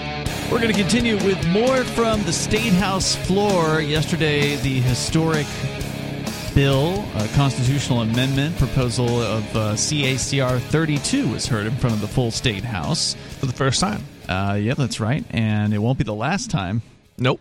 Uh, Whether the wording will change next time, I don't know. I like the wording personally that they went with this time around. As you said, Chris, it was very simple, very easy to understand. You know, there, there's one thing I, I think might be worth changing for next time around, and that's to remove the word peaceful. Ooh, it- why? it- it's not because we don't want peace. I think it's just uh, it's it's I don't know. I think it, I think it's kind of to send a message. You know, we, I think we're peaceful sends a message. absolutely we want to keep it. Um, but I think the point of removing it is to say this can change. It's not that we're advocating. well, no. If they if they want to change it, then they're the ones who are going to change it. We're we're going to be but peaceful. we're not the ones advocating violence here. Here, right? I understand that, So- but if you don't have that word in there, I think people can jump to a conclusion. and People if it's in people there, are clear. already jumping to conclusion whether the word's in there or not. I, I like having it having it in there. Um, I you think know, it- there's no reason do- for us I do too. not to be peaceful. If we're attacked I do too. afterwards, then that's another matter. I do Right. too, but I think it's kind of like the the porcupine, um, in that, uh, you know, you're peaceful until you're attacked, right? Okay. So, and it kind of sends that message of Well, this is all about, you know, like you're saying, sending a message. Yep. You want to send a message that this is intended to be a peaceful movement. So I, I hope that that uh, if that proposal gets gets made for the next one, that it gets shot down. Uh, but the number here, if you want to join us, 603-283-6160, and that's where Major Payne is calling from Michigan. You're on Free Talk Live. Yep, yep. You're peaceful till you're attacked. Just Yes, like sir. going on in Ukraine and just like went on in America here a couple of hundred years ago. Um, there was only three percent. Well, actually, the the me, South fi- fired the first shots in the No, Civil no, the War, and that they shelled The Fort revolution. Sumter. the Oh yeah. revolution, not the Civil War, dude. Okay, you're Yeah, right. You're no- right. Yeah, there was only three percent of the population that uh, supported the war. I mean, granted, we were fighting a dragon on the other side of the puddle, and now the dragon's in our own backyard, so it's probably going to take 10, 15 percent of us to rise to uh, make it even feasible. We But, uh, exchanged uh, one tyrant three thousand miles away for three thousand tyrants one mile away. Yes, yes, that was written in the book. Um, and as far as the uh, the the unfettered insane court, um, they they handle one percent of the cases they're presented. I mean, this is like the the three monkeys. You know, hear no evil, see no evil, speak no evil. They they don't want to take on anything that is any kind of challenging. And it's it's a it's it's it's oh God, I can't even think of a proper blah for it. You're talking about the Supreme Court. But, yeah, yeah, yeah. Yeah. Yeah, the traditional Um, humbug bah is always good. Bah humbug. Yeah, to me, the Supreme Court decision, uh, Texas versus White, which Brodie Deshaies, the uh, the statist that we're playing audio from from the floor of the state house, uh, brings up, is completely irrelevant because it's just a court opinion, and there's a million opinions when it comes to law, and the Supreme Court has reversed itself plenty of times, and we're not planning to ask the Supreme Court for permission uh, to go. It's not in the Constitution that they have the right to control uh, secession, and so we just get to declare that we're leaving, and then we go and we act like we're gone, and that's all that it takes. Yeah, I like the little point that you brought up during the Grant administration where they had to reseed sec- um, Texas after they had seceded. Yeah, very uh, interesting indeed. Thank you, we were Major. adopted twice. How, how many how many names do I have now? Um, but my original point I called in on was uh, the gas prices Yeah, and the uh, the uh, oh what did they call us? Un, us un, unreplaceable workers. Um, what was the word? essential. Essential. Essential. Yes, yes. I was an essential worker the whole time. And I go to the gas station and I go to the dollar store and you know these girls are making seven, eight bucks an hour. hmm And the nurses that are exposed to this, I mean, they're making three, four times that. But by God, we've all been in the battlefield. I've I've already kicked this thing's butt twice. I mean, th- this thing that we can't develop herd immunity is ridiculous. Thank you, Major, for the call tonight. Appreciate it. The number is 603 283 6160. Back to the floor of The the. gas prices would be so easy to solve. All you have to do is let American companies start drilling again. Yep, absolutely. Deregulate the business. Yep. Uh, we continue here more with Brodie Deshaies, the pro Empire state representative, speaking on the floor of the State House yesterday during the hearing prior to the vote on the constitutional amendment to allow the people to decide, which was killed thir- uh, 323 to 13. explained in his majority decision, a 9 0 decision, a New Hampshire native, in fact, Salmon P. Chase was, but um, that, that he explained that the Union began during the Revolutionary War amongst the colonies. In his decision, he writes, quote, We confirmed and strengthened and received de- definite form and character and sanction from the Articles of Confederation, and by these, the Union was solemnly declared to be perpetual, right? The Articles of Confederation of Perpetual Union. That's the name of the We're not under the Articles of Confederation. Yep, they were. Dis- it was never authorized, but they were dissolved when the Constitution was written. entire document. Our country was founded originally by that document. But that's all that P. Ch- Salmon P. Chase could rely on in his decision was what this old document said, not the current one. And interestingly enough, that supposedly peaceful or that supposedly perpetual union ended Yeah, when a few years the, later. Uh, Yeah, it did, when it? the uh, Articles of Confederation were rescinded. Yep. We then, Chief Justice Chase then explains that the current Constitution was ordained to form a more perfect union, and I quote, which extended to convey the idea of indissoluble unity. Therefore, the Union can never. Which was never said anywhere in the in the Constitution at any point. You know, it's, it's actually interesting the choice of words there is it's the same words that uh, Europe is using now uh, with uh, the European Union. well, Brexit left. They did, but uh, they're they're talking about unity as as far as Europe and Ukraine is concerned, and I, I think it's quite interesting. When somebody, when a politician talks about unity, it generally means he plans to sacrifice you to his god. yeah, and that's what this really sounds like. I mean, this decision from Salmon Chase and uh, Brodie reading it, it absolutely sounds like a religious text. Yeah, You know, oh, we're, uh, we're uh, just the way they talk, the way they do everything. It's a really bizarre religion. We kind of talked about that yesterday. be dissolved. Anyone who thinks and purports that they can dissolve the Union single handedly is wrong. That's not what we're purporting. Yeah, there's no dis- there's no dissolution of the union if a state leaves. The union uh, changes maybe, but it doesn't it doesn't disappear. We don't want to end the club. We just want No, to leave that it. New Hampshire's not declaring war on the United States. It's New Hampshire's not trying to take over the United States. Y'all can have the union. right. Please. You- You can have all the union you want. If you love the United States, stick with it. They're going to tax you all the way till you die. And you can have this guy too. Yeah, We'll, absolutely. we'll have to deport him if we do. Uh, I thought you were talking about Ian for a second. No. no, no, Brodie no. They can't have Ian. no, no, no. Ian, Ian doesn't get to. No, they don't get to kidnap Ian. right? Let's also discuss the idea that this is a referendum. This is no mere referendum. New Hampshire has no referendum. We have no state statute, nothing in our state constitution that suggests that we have a referendum. Right? We have a constitutional process for amending the constitution. I look at it this way. This is a race, right? If you run a 5K, you go each kilometer, right? Kilometer 1 was a committee, which by the way rejected this 21 to nothing recognizing it was unconstitutional and un-American, right? Step 2 is we go to the house floor. What could be more American than independence? Yeah, that's what could be more un-American than the un- than the American government? And you know, it's interesting thing about the committee because uh, some of the reps on the committee who were speaking on it didn't actually say that they actually some of them actually said that were voted against it. They agreed they agreed with it. It's just that they weren't ready for it or something to that effect. So Well, there's a bunch of political cowards in I mean, the yeah. state legislature. Uh, the number here, if you want to join the show, 603 283 6160. We'll continue with more of this statist, unionist, pro government, pro federal tool. Pro slavery. Pro, yeah, pro slavery. Brodie Deshaies here from the the floor of the uh, New Hampshire State House. And your calls and thoughts are also welcome here on Free Talk Live.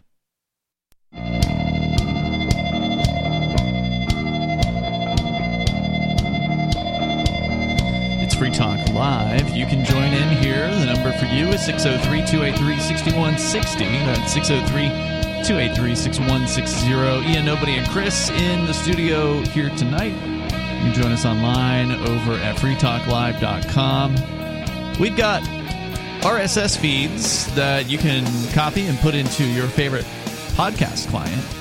And then you will be subscribed to receive every episode of Free Talk Live that comes out as they are released. All you have to do to get those uh, those URLs is go to our feeds page at feeds.freetalklive.com. That's feeds.freetalklive.com, and there are different choices there. There's the full uh, subscription, which has our full shows and the digest. There's digest only and full shows only. Head over to feeds.freetalklive.com as we go back to the floor of the New Hampshire State House yesterday morning. Uh, I guess it was actually yesterday afternoon, but it didn't take as long to get to it as I thought it would. They had like two dozen bills to go through prior to getting to CACR 32, the New Hampshire Independence Constitutional Amendment, and they moved through them actually relatively quickly. I was kind of surprised, but they did break for lunch before they finally had the hearing on the floor of the State House, this historic hearing where the advocates for the centralized federal government gang got out and pulled out all their nationalism and all the all the threats of what could happen if New Hampshire were to de- declare its independence. They want to make sure that we get our fair share of the twenty-nine trillion dollar federal debt. Yes, and growing. I think it didn't it cross 30 recently? I feel like it did. Anyway, we're going to go back to uh, Brodie Deshaies. This is the guy who is defending the United States nation state. Here we and go. we vote on it, right? Every step along the way that you continue to complete this 5K is aiding and abetting and making this policy come to fruition, right? By bringing this to the people, we are aiding and abetting in the process of undermining the U.S. Constitution and violating our oaths of office. Oh, okay, okay. That's an interesting argument I had not yet heard from this side of things. I, I wonder if he's saying that that it that it's uh, treason because it is treason to uh, to aid and abet the enemies of the uh, of of the of the United States. Do does the United States regard the people of the United States the enemy? its enemy? I mean, what? How does it undermine the Constitution? I'm trying to understand this because the Constitution doesn't. It, It makes the doesn't say that you Constitution stronger leave. because then you don't have to uh, you don't have to get rid of the federal government Yeah, I don't know. It- it- it- the Constitution doesn't say the U.S. Constitution doesn't say you can't leave, as we Nope. were pointing out. Doesn't at all. I'm not really sure how this undermines the U.S. Constitution. It's pure fear mongering. Um, He's just pandering to the yeah. love of the Constitution. Oh, you wouldn't want to break that down now, would you? But Yeah, it's- the, what he forgets is that that love of the Constitution is based on its promise to protect us from all of the things that the federal government is already doing now. yeah. right? And I could go on regarding the 14th Amendment and a myriad of, you know, this open question of what is rebellion, which is not defined in the U.S. Constitution, which, quite frankly, after But it's defined in plenty of places. I mean, you can easily look up rebellion, and it always has to do with arming yourself and I mean, using violence yeah, against the state. And it's interesting because in in in legal land, right? It's you're supposed to use the plain language of the uh plain what they it's plain language is what you're supposed to do. And basically what that just means is it's the common understanding of it, right? It's Unless it's a dictionary defined. definition. Yeah, Uh, well, then if it's the a- word and- is and not that's- defined in the law, then Right. they use the And- dictionary definition. Right, and that's just what that was exactly what I was about to say. Is if it's not defined in the law itself, and because it's not defined, rebellion is effectively what is in the dictionary. and that is armed violence Exactly. against the state. Can we look up what the word rebellion is in Sure. the dictionary? Yeah, I've looked it up before. I've actually looked it up in a law dictionary as well as just the regular dictionary. And basically, the, the definitions are the same. Yeah, it, it wouldn't matter anyway. But yeah, I'll pull it up for you here. Rebellion is the act of armed resistance to established government or leader. Yeah.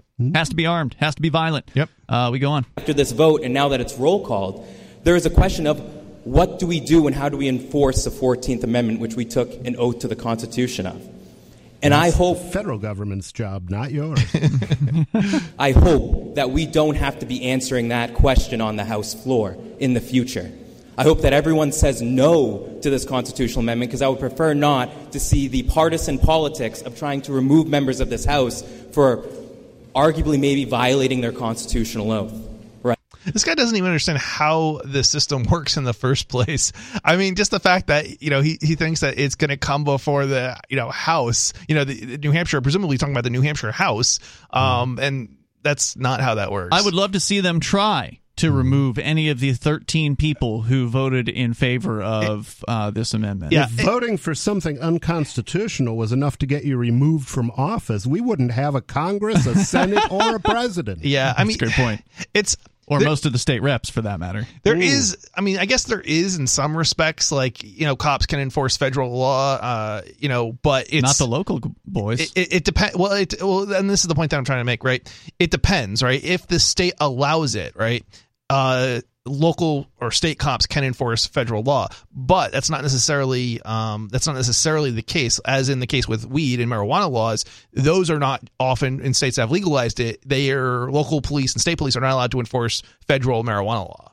in most cases they're not allowed to enforce federal law. They could turn over a case to the feds. They could turn over some evidence as I understand it, but unless they're like unless they've been sworn in or something by the federal government and, and they hold two cards, I don't I don't think you you see that happening. I've In- never heard of somebody being elected by the lo- or being arrested by the local yokels purely for uh, generating or violating a federal law. I mean, in your case, you were arrested by local cops back in 2012 or 2011 for selling cannabis, and the feds were directly involved in that investigation, Mm. but you still weren't charged federally with no, with I was charged under the state law.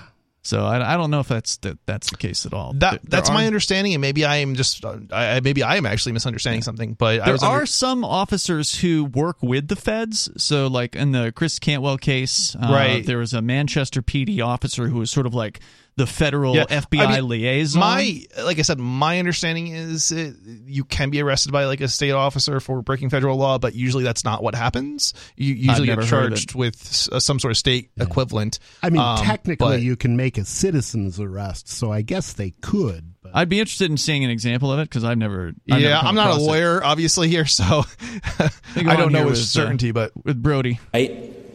It's deeply concerning to me. And so I hope that we can reject this. I hope we can stick with constitutional government. I hope that we can uphold the U.S. Constitution. I hope we can continue to uphold the New doesn't Hampshire mean stick with unconstitutional government 'Cause that's what we have. nothing the feds are doing is constitutional. state constitution. We should support the Union today, the Union tomorrow, in the Union forever. Because he wants to be in the Union. He wants to be president, right? This guy definitely has his designs, his eyes on higher office. Oh, yeah. There's 49 states he could move to if we seceded. Thank you. All right. You're Does the welcome. member yield to questions? Yes. Member yields. I don't know if he got any questions. Senator questions. Klein Knight, you may inquire. Okay, I guess he did get one question here from a Um, Democrat. thank you so much, Representative, for taking my question. Um, has have any of your colleagues decided on who's going to run for president of New Hampshire? Is that supposed to be funny? Nobody will. that, that, because nobody should be the president of New Hampshire. That's a weird question Does for she- somebody who's t- speaking against it. Does she even know that New Hampshire had a president? Prior to joining the Union, Right, New yeah. Hampshire had a president. They changed the Constitution to change the word from president to governor after New Hampshire joined the Union. So we'd just be going back to that. More coming up.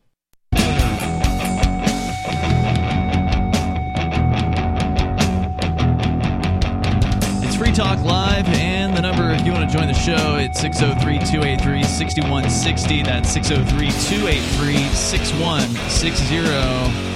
In the studio here tonight, you've got Ian. Nobody. And Chris.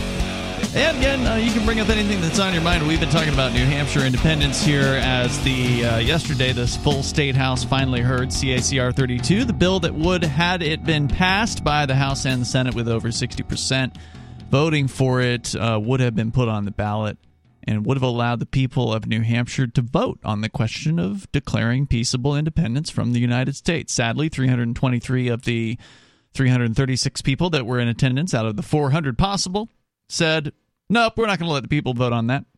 Mm-hmm. No, we're the gatekeepers. We get to decide these things, and we don't we don't trust the people to make decisions about their own political futures. I mean, they stood up against democracy. They did. Under the, uh, uh, uh, they stood up against the idea of democracy. Um, If you don't think the people are wise enough to vote whether or not they want to be part of, you know, the United States or not, what makes them, you know, intelligent enough to vote for you in the first place? Great question. Well, apparently, they were stupid enough to vote for them. Or ma- so- maybe that's yeah. I mean, maybe that's Maybe what they were right. saying is uh, these people are stupid enough to vote for me. Uh, I, I can't trust trust that they will. Uh, yeah. So uh, after a, I don't know how long his speech was, more than five minutes speech of why people should be so afraid and continue to support the federal government gang and keep the union together, et cetera, et cetera. Uh, with uh, Brodie Deshaies, the the tool of the state, he's finally sat down, and Mike Sylvia, the hero, the the sponsor of the legislation, longtime supporter of Free Talk Live, by the way, longtime uh, listener and supporter here. Love Mike Sylvia. He's a really great guy. He rocks. He's also, by the way, a plus rated uh, Liberty rep in the New Hampshire Liberty Alliance. He is such a principled state representative. He gets A pluses, I believe, every time I've ever looked at the ratings. He's a multi term rep. I think he's on his fifth term right now. So he spent most of the last decade uh, in the state house, very experienced. And he won, actually, the New Hampshire Liberty Alliance Liberty Legislator of the Year award at least one time. Uh, as well as Mark Warden, who's another great Liberty rep. Who, by the way, Mark Warden was one of the thirteen who voted Hey. for uh, for this. Gotta like it. Yeah. I gotta, I gotta give him a thank you for your service next time I, I'm see so him. glad I used when I when I moved to New Hampshire. I used him as my realtor. I'm so glad I did. Yeah, the guy is awesome. Yeah. Uh, so yeah, Mark Warden, I believe, is a two-time winner of the Liberty Rep of the Year award, and Mike Sylvia at least a one-time winner. So, in the 13 people that voted for this, there's two of the top, top, best. Uh, most principled liberty reps. That should tell you something. This is good pro liberty legislation, and shame on those uh, so-called liberty reps, uh, liberty reps who did not support their their fellow reps in this particular vote. They were too afraid of what the voters would think. Although, to be honest, I'm more interested in targeting the worst representatives in the House than the worst of the best. So I, you know, you know, there's a lot of F-rated, Yeah. um, reps Yeah. in the House. Yeah, but you need only get to go target where you live. Guys go. You, you only get to target where you live. If we've got somebody who supports independence and supports liberty, and they're willing to primary one of these uh, not so liberty reps, I say they should go for it. Why Oh, shouldn't they have to fight a primary You're- battle? You're absolutely right about that, Ian. I just don't know. I, I think what I think what I think what you're saying uh, is nobody is that if if we're going to be focusing like actual resources on it like if we're going to go out and uh oh, I spend don't recommend time spending resources on politics. What a waste of Oh, money. I know you don't. I know you don't. But if if we were, then uh, it would probably be better off, you know, attacking other people or or going after and putting up other people Sure. to run against the But people if who you are live worse. in the if you I live do in the recommend devoting uh, Resources? resources to running, and I have devoted resources to running in my time, my energy. I didn't Sure. have Yeah, any I- money. I, I think I think you're but, I think uh, you're I think I think Ian's more talking about money because even he has devoted some amount of effort yeah, to, no, to I've running gone for to office debates and and things, like Yeah. that. That that makes sense. Where you can make a personal appearance and it costs you, you know, less than a tank of Right gas. now, you're you're you do it for different reasons. It's to get the message out there. About well, that's because we live in Keene. You Yeah. can't do you can't win an election as a Republican in Keene. You have to be Right. a Democrat, and we can't sneak into the Democrats because they know who Well, we not- all are. not us.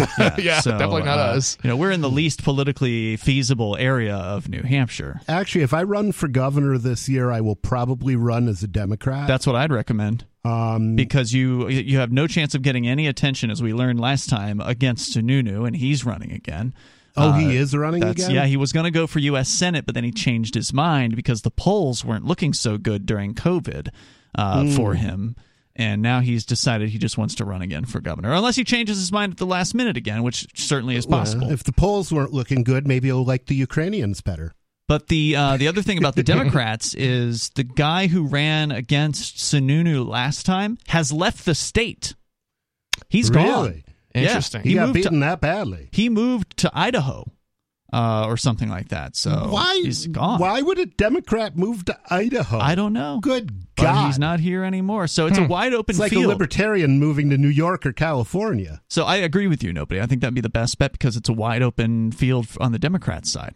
So you actually might get some attention from the, the media. All right, so Mike Sylvia takes the floor, takes the mic for what's called a parliamentary inquiry, which is this bizarre thing where you have to ask a question. So they have these little things they say to make it sound like a question, but it's really just statements. Right. So he has to say things in a very certain way. It's a very strange religion, the state. Going on here. Here's what he said. Thank you, Mr. Speaker. Mr. Speaker, if I know that New Hampshire did not delegate to the United States a power to prevent peaceful separation, and that the 10th Amendment to the U.S. Constitution recognizes the powers not de- delegated to the United States by the Constitution, nor prohibited by it to the states, are reserved to the states respectively or to the people. Mr. Speaker, if I know that rebellion and insurrection are violent actions that stand in sharp contrast to the deliberative, thoughtful, and cordial process brought by sponsors and supporters of this amendment. And, Mr. Speaker, if I know no member of this body should be threatened with retribution for their vote here today, and we should all take to heart the words of Article 30 of our Constitution the freedom of deliberation, speech, and debate in either house of this legislature is so essential to the rights of the people that it cannot be the foundation of any action, complaint, prosecution in any other court or place whatsoever. Translation They should be free to say anything they want to while they're in that chamber and they cannot be prosecuted Yeah, for it. It it's is in not the like they're on Twitter. It's in the Constitution of New Hampshire. Yeah, Deshaies was, uh, you know, effectively um, suggesting, you know, violence against those who would vote Treason! for. Yes, vote for uh, this this constitutional amendment. And, Mr. Speaker, finally, if I know that this amendment reinforces Article 7 of our Constitution, which declared New Hampshire to be forever a free, sovereign, and independent state,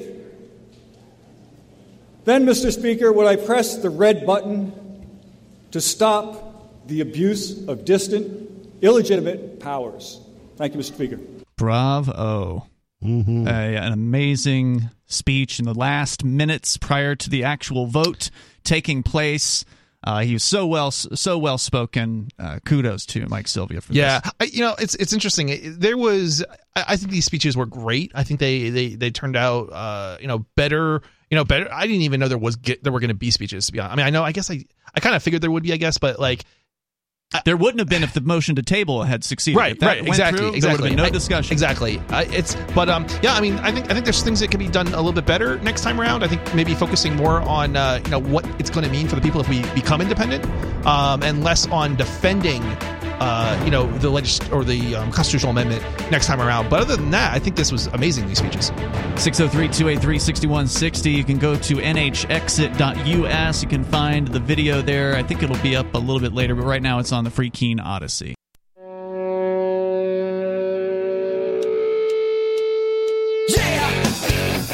It's Free Talk Live. Join us here. The number is 603 283 6160. You can go on to our website, enjoy various different features, including archives that go back for years over at freetalklive.com. We've got our Odysee channel where we're streaming live every night over at video.freetalklive.com. Please give us a follow on Odysee, which uh, Odysee just keeps getting better and better. Apparently now RT has been banned from YouTube, maybe entirely. I don't Yes, know if you guys has. heard about that. And I can't get through to the uh, Russia Today website either. Oh, really? Yeah, I tried hitting that, and I hit a Cloudflare uh, DDoS wall. So I don't know if Russia engaged. Uh, They've engaged a DDoS checker. Yeah. um, Yeah. In which case, it's not working right because I it was just got keeping through right out. now. Okay. For what it's worth. I mean, I mean the thing I got is, through to the front page from a search engine uh, when I Were you on a tried that, but every time I clicked on uh, on an article to read it, I got thrown out. Were you on a VPN? I was not. I mean, Russia Russia today is being DDoS. It's an, it's an For sure. attack. So they they put themselves behind uh, Cloudflare and uh, Cloudflare. it- the- Sometimes cl- things with Cloudflare don't work perfectly, um, but they prevent. Uh, the idea is that it's going to prevent the site from becoming unaccessible um, when such attacks are being performed. So Well, and apparently, not only according to RT.com, not only is YouTube uh, going to or it has banned RT, it's also going to demonetize Russian users. So once again, punishing not just the government but the people, the innocent people of Russia who do not necessarily support what their government's actions are, continues from these various different U.S. corporations. Some, uh, you know, some of the interesting parts about that are I wonder how much of that is YouTube and how much of that is the banks. Because the banks, if you can't do a payment to a Russian bank, how does YouTube actually like uh actually pay those people Well, in Russia? what I would do do, if I was doing business in, in Russia and, and crypto was not available for some reason is I would keep that whatever their balance was, I would keep a record of it, and if and when I was able to get the transfer to them, I would make that transfer. Let's talk more about these centralized banking quote unquote solutions that are terrible. You've got news about one of them. Yeah, so this is uh, from the New York Times, and the title of the story is Fraud is Flourishing on Zelle. The banks say it's not their problem. Oh, that's their system. Which, yeah, which is really interesting given, uh, you know, they are attacking crypto users. Right. the government is attacking crypto users and saying, oh, you sold some crypto to somebody else and they were defrauded, therefore it's your problem. Well, hold on. The licensed banks, right? Uh, Mhm. It's not their problem, they're saying. Well, surely they're going to be arrested in moments with the FBI busting in their uh, their front door with a bear cat. Their license are going to be revoked. No, no, that's not going to happen. Well, in theory, right? I mean, it- I think you've forgotten who works for who. It's the Mm. I- government I think you're working right. for the bankers, I- not the other I- way around. You, you're, you're absolutely right. Yeah. And, and this is the double standard that I, I'm trying to point out for you guys Yep. here. Uh, Zelle, You've done it well. the payments platform used by millions of customers, is a popular target for scammers. But banks have been reluctant to make fraud victims whole despite owning the system.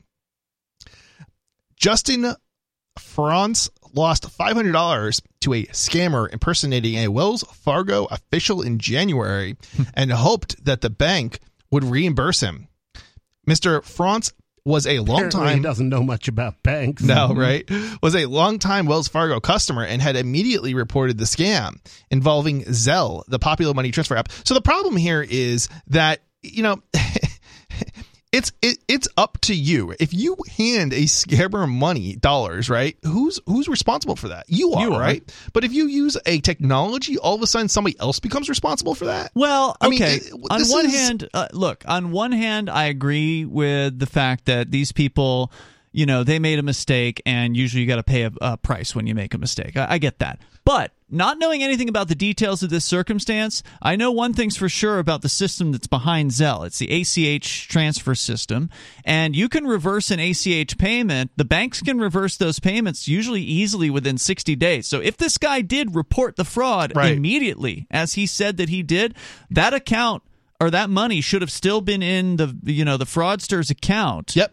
And the bank should have been able to lock that account up and pull that money back in unless which just goes to show unlike somebody who sells crypto who doesn't have control once it leaves their wallet the banks actually do and the banks are not and they're not helping. protecting people Yeah. so it's it's it's a very very interesting double standard here I mean, it is possible that the transfer went through before the banks, you know, started the gears turning to do anything about it, and then the fraudster withdrew the cash from the account, and then there was nothing there to to grab a hold of. That's a possibility, I and, suppose. and, and this is and this is the thing. This is one of the problems with protecting, you know, giving uh, or mandating in law that people need to be protected by like the financial institutions.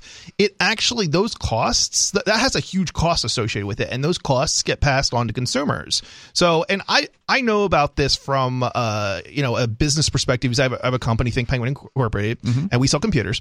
Um, but I know about it from that perspective. But I also understand it from a, a banking perspective of if, as you point out, Ian, if a uh, bank, um, for example, has money wired in and from from wherever, and that person whose account it's wired into is being uh, defrauded, and then that same person wires money out of that account to some overseas account.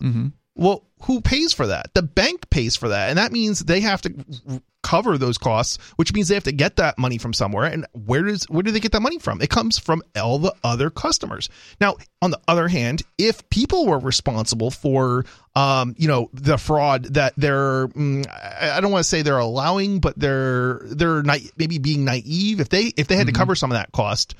People would be a lot more hesitant to send money to people they don't know. Well, people So- have to call, cover all of that cost now, and they're not more hesitant They- than they are now. Well, it, it's everybody. Everybody who uses a financial institution is covering that cost, as opposed to the people who are. No. no, most of the time They're the banks covering are the costs themselves. most of the time the banks are not It's- just paying you for the mistakes that you make. No, no, no. What I'm saying is they're passing it on through fees, right? To their, their But they're not. no, they're, they're, not. not. They don't refund fraud. The only time that they do is Oh, I- I Visa you're and. Mastercard. Um, you can so reverse you're right. a payment through Visa and Mastercard. Well, that actually they gets eat that cost. No, no, no, no, no, That's not. That's not true. It's the, it's the businesses that eat that cost, not the banks. Well, if in they that case, if but the business if they can't recover it from the business though, then then Visa eats that cost. uh, yeah, it, it never that it never works that way. It's always the business that that ends up eating that cost. So they pass it on in terms of uh, higher prices on goods. So anyway but yeah anyway the whole point that i'm trying to make here is regardless of if I, i've actually said that correctly but you're right.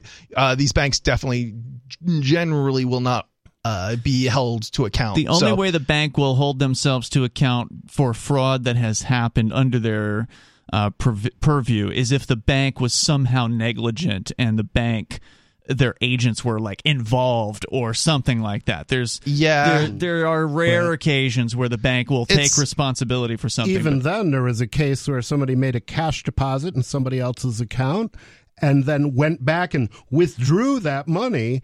And the the bank was definitely negligent in Yep. allowing that to happen. And they did nothing. But they did not refund that money. Yep. Sure. Um, the, the banks do potentially have sometimes situations where they can end up with uh, bearing those costs, whether or not they accept those costs or not. Like, for example, if somebody just you know there's a negative balance as a result of fraud and the person who was fr- defrauded effectively walks away from that account never refund or never reimbursing the bank that person might end up on a list uh, which makes it difficult for them to Yeah. you know get another bank account somewhere else, but nonetheless, that bank still ends up uh, bearing those costs. Now, the problem with the government mandating that the bank or a financial institution bear those costs is that it will end up ultimately coming to the uh, customer, the rest of the customer, and it doesn't it doesn't discourage people from making unwise decisions when it comes to paying somebody they don't know or putting themselves at effectively really the rest of the customer base of the bank at risk for uh, for that fraud that they sort of allowed to occur because they didn't they were not careful and the only person who can be careful is you the consumer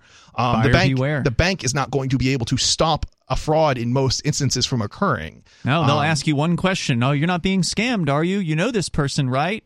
If somebody's going in to send a payment to somebody they don't know, and, Right. and if they are sending a payment to their African lover who they've never met, but yet they believe they're going to be married to or something like that, then they're going to lie to the banker. They'll they'll straight up lie to their to their face and say, Yep. "Oh yeah, I know him." Yeah. So uh, Wells Fargo said the transaction wasn't fraudulent because Mr. France had authorized it. so it's and this is interesting. Um, it's That's what, and they're- what they're saying is it, it was Mister So and So who did it. It wasn't someone else who did it. So therefore, it wasn't fraud from the bank's perspective. Yeah. it's an interesting story. Uh, out of time for tonight, and and I guess the, the most important point is those bankers are not going to be criminally charged in any way, shape, or form for the millions of dollars, probably billions of dollars in fraud. nope. But if you sell crypto, you very well might be.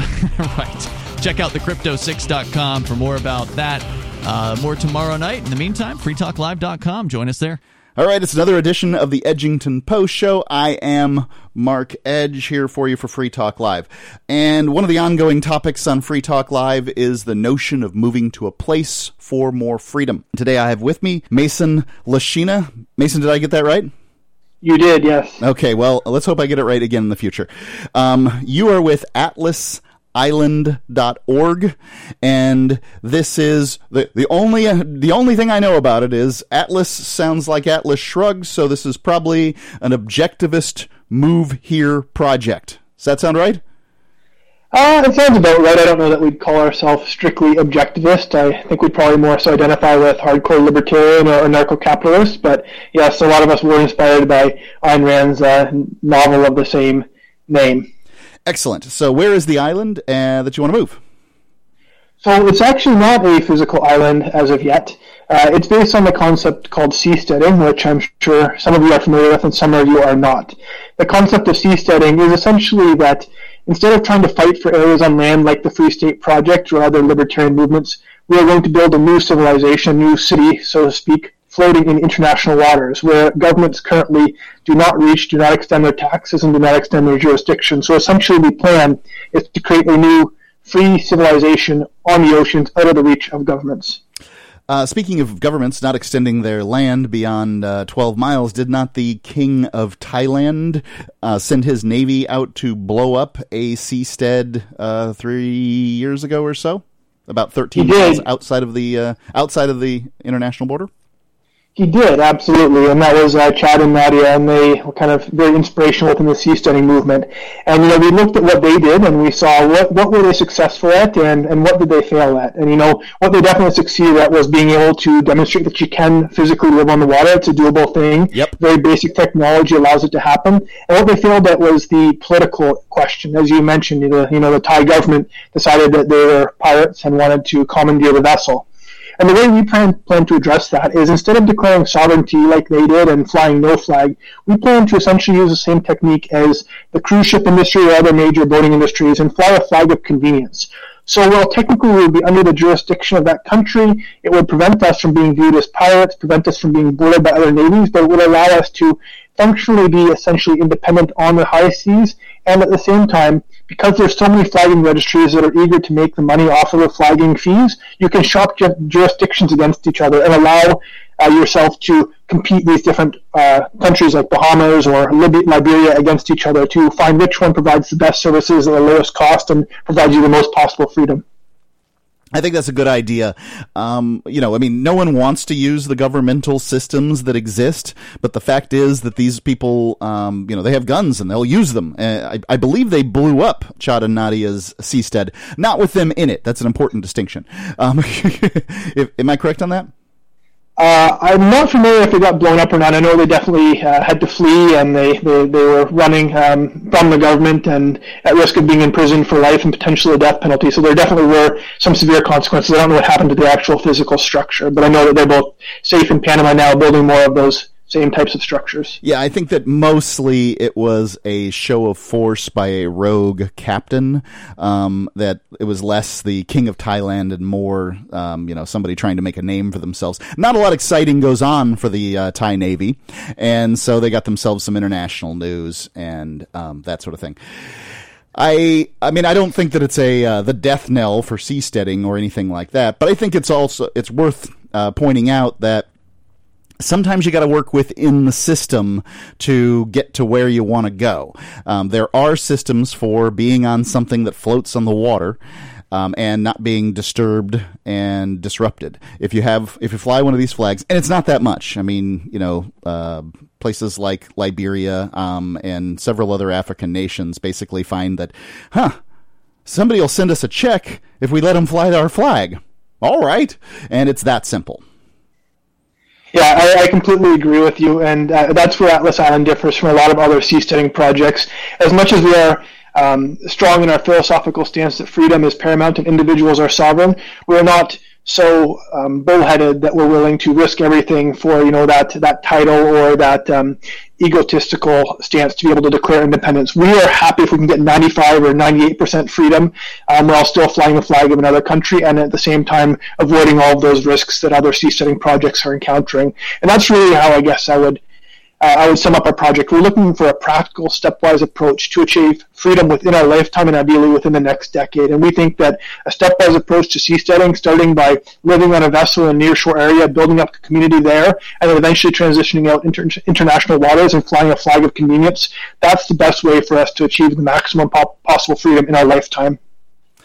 So um, I I like what I hear. Uh, one thing disturbs me, and this is something that's disturbed me about uh, seasteading all along.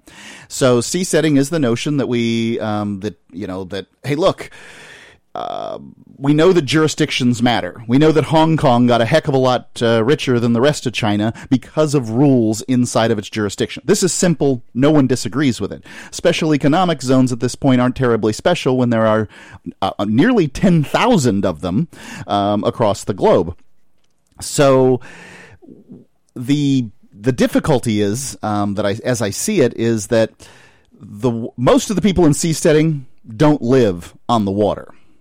In fact, they've never lived on the water. Many of them don't know how to sail a boat. Um, they like the idea, and I like the idea too. There's certainly a place on the globe that has shallow water where you can sort of get together and, uh, you know, perhaps you get enough people and enough of these boats or floating uh, houses or whatever we want to call them, and everything works good. But, and, you know, maybe there aren't enough, there aren't many storms in this place and there aren't problems, but I have had a uh, catamaran. I have sold it, and and I'm telling you, everything is three times as hard. Um, living on the water, the saltwater is highly corrosive. There's a lot of maintenance that goes in it. There are very few people listening to me right now that are outside, uh, you know, painting their house every year, that are uh, washing their windows every day, that are doing these kind of things. But on a boat, you're living in much more confined areas, and you're doing a heck of a lot more maintenance.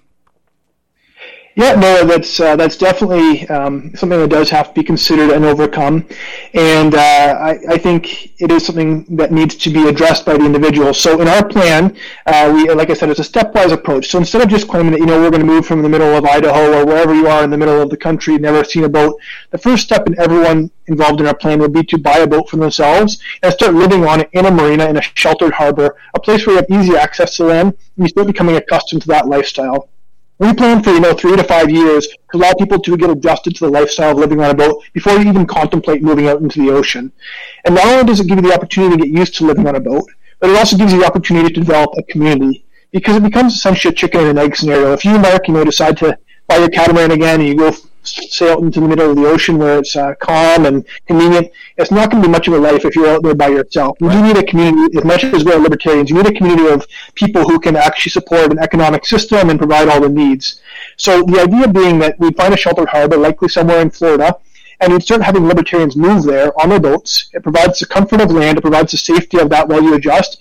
It provides all the services of a major city nearby, and in that same time, over that three-year period, you start developing a community of like-minded individuals who are all focused on freedom. And once you get to that critical mass, say 500 or 1,000 people in this community that you now are essentially self-sufficient for most of your day-to-day activities, that's when you can contemplate moving out into the ocean onto the open water and actually uh, getting that independence. Now there would be other steps involved. You'd be building a platform so that the boats have somewhere to dock in that uh, in that uh, area on the ocean. You're not just going to be kind of mooring all the boats together. You'd have a, a, platform that would essentially serve as a floating marina and a little bit of a shelter from the waves. Um, that's one thing. And at the same time, you can also look at how the technology develops. I mean, and Nadia, they're developing the Seapod technology, which is supposed to be a longer term solution for living on water with lower maintenance. And there's also other developments happening. I mean, there's a couple companies around the world now that are building solar catamarans. Um, they have the ability with solar power alone to essentially have unlimited range, no need to refuel, and can supply all your electricity for desalination, cooking, everything else that you need. And some of these boats are made of aluminum, so there still will be maintenance issues, but as technology advances, I think you're going to see in the next 10 to 20 years that there are going to be much more sustainable ways of living on the ocean, which with much less maintenance and much less uh, work than was required when you're talking about, you know, a sailing catamaran that you have to constantly adjust the sails and fix all of those things, or a diesel one that you need all the all the fuel resupplies and, and all of those concerns those uh, solar catamarans are glorious. Um, now, the ones, the one that I'm thinking of is a uh, very, very expensive thing. You can do this significantly less costly. I mean, basically, there's boats out there, hulls of boats that you can get for free. Outfit it with uh, solar um, settings, put in uh, electric motors. Not cheap, but certainly less expensive than buying a, a new boat and go from there. This is, uh, you know, this is absolutely something that can be done. All right, we're back with Mason Leschnya from atlasisland.org. Ah, I should have mentioned atlasisland.org when uh, and the extra. I can throw it in at the end, um, Mason. Okay. um, I want to get back. Uh, there's more things I want to talk to you and, and, and, your your little plan um, here with uh, with what you're going to do. Um, so I love the idea of people gathering together to live uh, better lives, and I understand the seasteading thing. It's like all the land's occupied by a bunch of crazy people. They all want to rule us. Why don't they, um, you know, why, why don't they just find something else? And, you know, I'm I'm watching seasteading with as as hopeful as I can be. I hope that I don't sound like a um, negative Nancy here, but what I'm going to say is, is that Mason, we are land-based apes. And I don't know whether I think that this is truly going to work. I like the idea. I think we should be looking in this direction. I want people to be successful. I don't want to say anything that tells people not to, to pursue their dreams. And I want you to realize we've just lost uh, 90% of our audience. Um, but once you go to the podcast, now we're just uh, talking to the hardline libertarians here as opposed to the uh, mom and pop uh, America out there. So, um, by the way, atlasisland.org. Uh, first things I would say is why Florida? What in the world? I mean, you know the you know that the United States uh, employs a group of people they call the FBI that kick people's doors in over nothing. And there's another organization called the IRS who will uh, tax uh, everything you do, no matter where you are on the globe. Yeah, Mark, so I definitely understand those concerns. Um, so I can, I guess, address them one by one. First of all, living on the water. I, you know, I see your concern. Um, I do think that it can be overcome technologically speaking. I mean, most of the world's population already lives on the water, a lot on reclaimed land or on land that is very close to the water. Um, if you actually don't want to go out and live in the middle of the ocean, that's not necessary. At the very least, if you buy a boat and you're living on a, a, a boat, you can park in a marina as a community and say, let's say that Florida for now is being friendly to libertarians. You know, they've got lower taxes than other places in the country, and people think this is the best place to live. One of the Great. freest states in the United States. That's one a highly qualified statement, but is yes. that is a true statement. so one of the freest states in the United States. For now, you live there. You know, let's say in ten years. I am, um, I'm right here, right now. I can tell you that uh, I feel relatively free in Florida. Right. So let's say in five or ten years that changes. If you live in a house the hassle of selling that house, of moving all of your belongings, is quite large. It's a large barrier to exit. If you are already living on a catamaran in a marina, the hassle of you taking that catamaran and sailing it to the Bahamas or to Prospera, a free private city growing up in Honduras, or to any other you know special economic zone around the world that may that may be trying to attract entrepreneurs, uh, free-thinking individuals. There's a much lower barrier to exit, and not only does that provide you the opportunity to leave either to a seastead or to a marina elsewhere in the world or to a free private city, it also then if enough people are doing that, it provides an incentive to the governments not to hassle you because they don't want so many of their successful citizens to leave because they want you to be paying the taxes. So at the very least, living on a boat, even if you don't go the full the full um, the full thing of going full seastead, at least it gives you some options, it gives you some more flexibility, and it makes it more possible for you to do seasteading in the near future. So I would say that you know the ability to live on a, a boat it provides you the ability to vote with your feet with your entire house without the hassle of trying to sell, without the hassle of moving. So I think that's a good first step to take. Now, um, when it comes to why Florida, uh, you know, as you said, it's one of the freest states in the United States. Also, a lot of our market, uh, there's no doubt they will be American. And a lot of Americans are much more comfortable moving to somewhere like Florida than they are to moving to the Bahamas or to, you know, Honduras or um, any of these other places which may technically be slightly more free, have lower income taxes. But for us, Florida is a first stepping stone. It's a place where Americans would feel comfortable moving if they are members of the uh, the libertarian organization, the libertarian movement, and they would think of moving somewhere like New Hampshire. Why not Florida? Why can't they move there and live on a boat instead of buying a plot of land in New Hampshire? So it's a low barrier to entry for Americans. Do You want to? Provides- do you want me to answer that as a New Hampshire as a Granite Stater? I can be happy to. because the Free State Project is the only free thing in the world. If you don't move for the Free State Project, you don't love freedom. Why do you hate freedom, Mason? Um, in reality uh, New Hampshire has scored slightly higher than Florida and a few other states on the Freedom in the 50 States. I find that the Freedom in the 50 States is somewhat misleading. First off, nobody's read the damn thing. Uh, I mean, the, the percentage of people who quote it versus the percentage of people who have read it are is uh, is a frightening ratio. Secondly, um, you know, like the freedom to smoke pot while riding a motorcycle helmetless with my gay lover is of completely no use to me. I don't do any of those things. And, um, you know, so I, I just don't care. And uh, I like aggregate freedom is a good thing, but when it is only marginally more aggregate freedom, then um, well, it's not. It doesn't mean anything. I'd rather have the freedoms of property ownership that Florida comes with. And by the way, um, Florida maritime laws far better fleshed out. You have uh, rules on where you can anchor and things like that, which will be useful for um, this project. So I think Florida has some value. You can drive here. You can um, leave your car. You could sell your car. You can do all kinds of things while you live on a boat.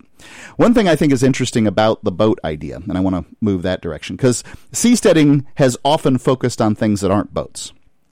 Um, they are floating living platforms or something like that. We don't have a good name for them yet. But a boat means that you can pick up and move. Now, maybe in a catamaran you can only move at six knots, and maybe it'll take you two weeks to get to uh, Prospera or wherever it is that you're going. Um, but you can go and you can travel. The difficulty is is that a boat is made for moving, and um, that means that it is not as stable on the water as, say, a living platform might be. Chad, Chad and Nadia's uh, living platform was quite stable and wasn't terribly noisy. Uh, I guess the noisy thing's basically a radio guy thing, right? Like I can't have waves lapping while I'm doing interviews and stuff like that. It wouldn't bother me if you had it um, on your side, Mason, but um, you know, it, it, it's something I avoid. Anyhow, let's let's leave noise off the uh, off the, the table. Maybe people would like uh, radio with uh, waves lapping in the background. I don't have an answer to that, but um, you know, there's motion sickness, seasickness. This is a thing that uh, the vast majority of people, and by the way, seasickness gets worse as you get older. So you're more likely to be, if you weren't seasick when you were 17 out with your dad on that one boat trip, that's fine. But now you're 37 and it's possible that you do get seasick.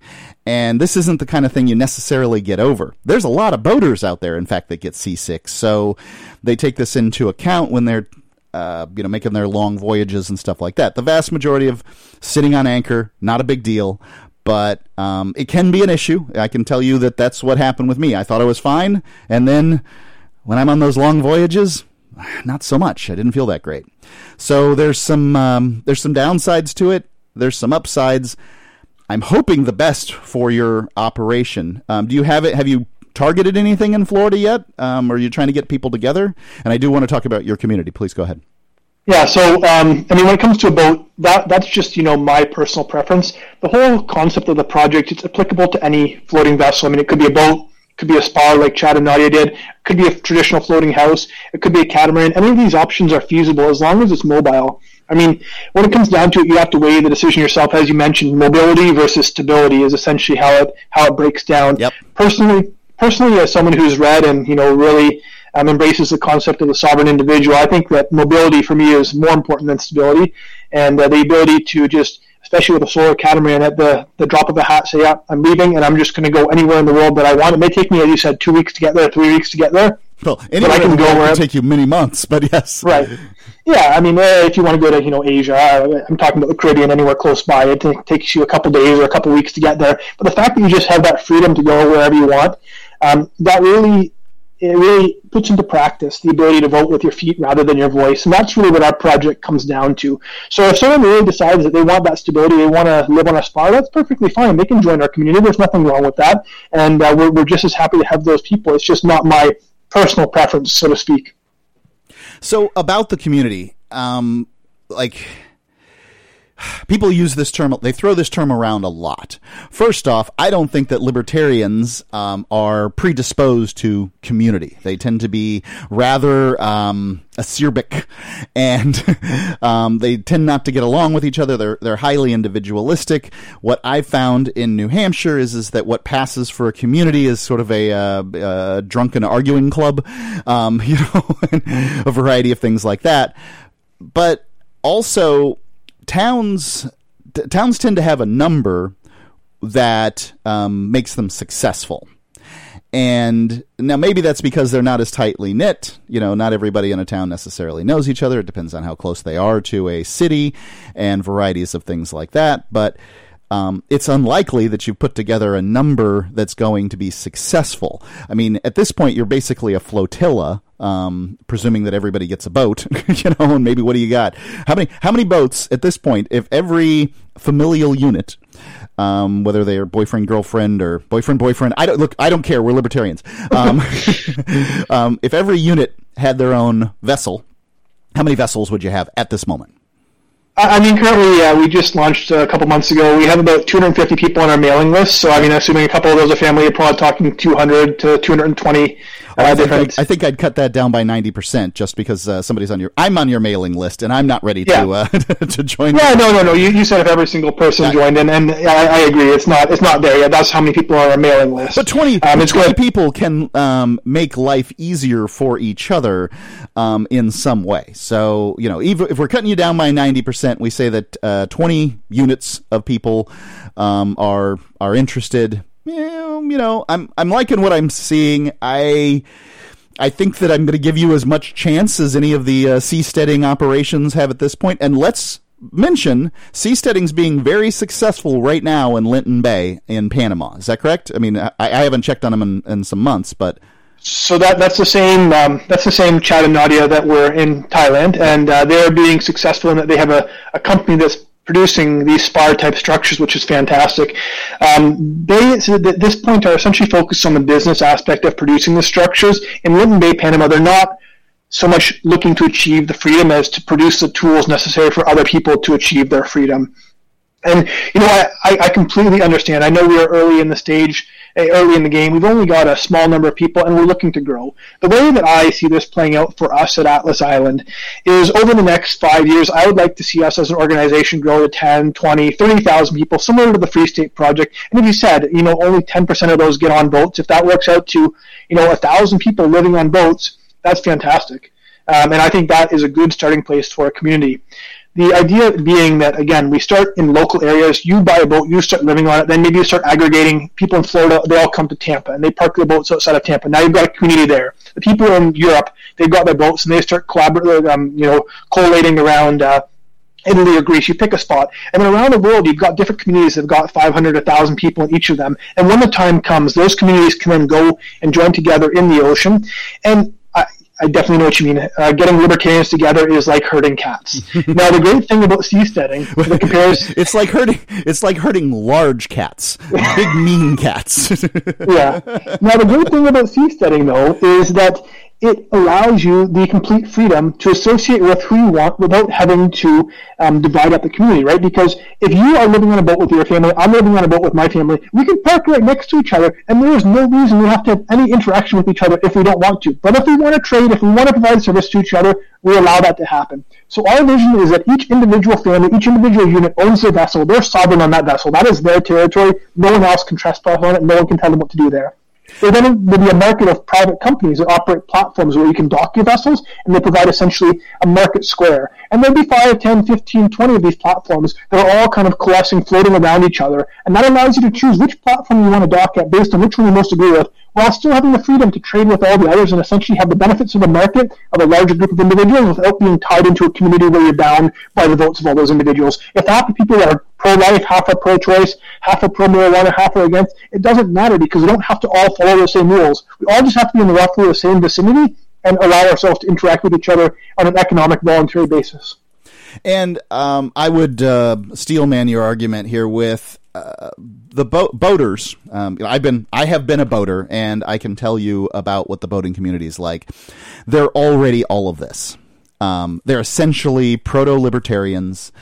Their politics may be whatever you know this or that is, but I don't care who you voted for in the last election. I care how you treat your neighbors, and that's what libertarianism is. It's a moral code about how you treat your friends and family. I would like you to apply it to your politics, and I think it applies well to your politics. However, you don't have to to be a libertarian. Um, I know plenty of libertarians who voted for what's the president's name? I forget. Joe Biden, um, and uh, I know plenty that voted for uh, Donald Trump. I know these people, and I, I don't I'm not don't question their libertarianism um, from that standpoint. I don't just pull people's cards. So I think that um, I think that there's I think there's a strong possibility that something like this could work. I would also say that, um, you know, it may very well be married to an on land community w- like uh, Prospera or the one I'm putting together down in uh, Utila, Honduras. Um, it's Coral Beach, you know, this kind of thing where eh, you know, maybe we're uh, getting supplies from different locations and, you know, traveling about and this kind of thing. Um, one last question regarding mobility. Um, Mason, why not just get everybody to buy RVs? I mean, they can be mobile. When you move around, the authorities don't know where you are.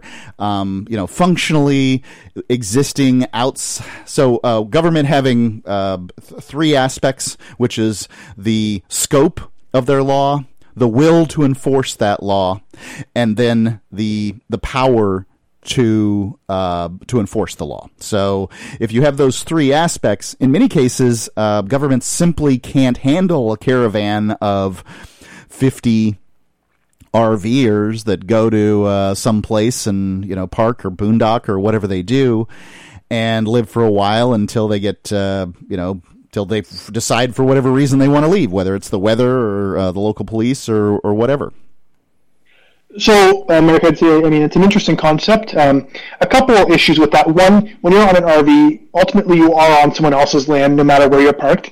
I mean, maybe you're going to uh, find Department of Land Management land that you're going to squat on, but you are fundamentally on someone else's land, and without permission, that is trespassing. So, from a libertarian moral point of view, you're. Well, I wouldn't do that. Uh, or you can park at a park and you can pay the rates. In either case, you're on someone else's land, and really, when it comes down to it, I guess as an American you to some degree you have to embrace the agorism that you're talking about if you want to escape taxes. But for anyone else from any other country in the world, as soon as you're on a boat and you fly the flag of the Bahamas, you are now legally not obligated to pay taxes in either the Bahamas or your country if you're living on that boat full time. Oh, so wait a second. Um, so from an income tax standpoint, the United States government claims your labor uh, around the globe. If you make right. more than two hundred and twenty thousand dollars a year, and you're outside of the U.S., I mean, the, this is an important aspect. um, if you're outside of the U.S. and you're making upwards of two hundred and twenty thousand dollars per year.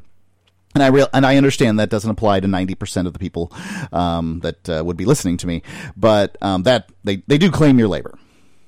So I, when I said outside of the United States, what I meant was non-American citizens, citizens from Canada, from other countries, from Europe, the rest of the world. Almost every other government in the world says that if you're no longer resident in that country, they don't claim your taxes. Right. So while as an American citizen, you will have to practice some form of agorism if you want to escape taxes.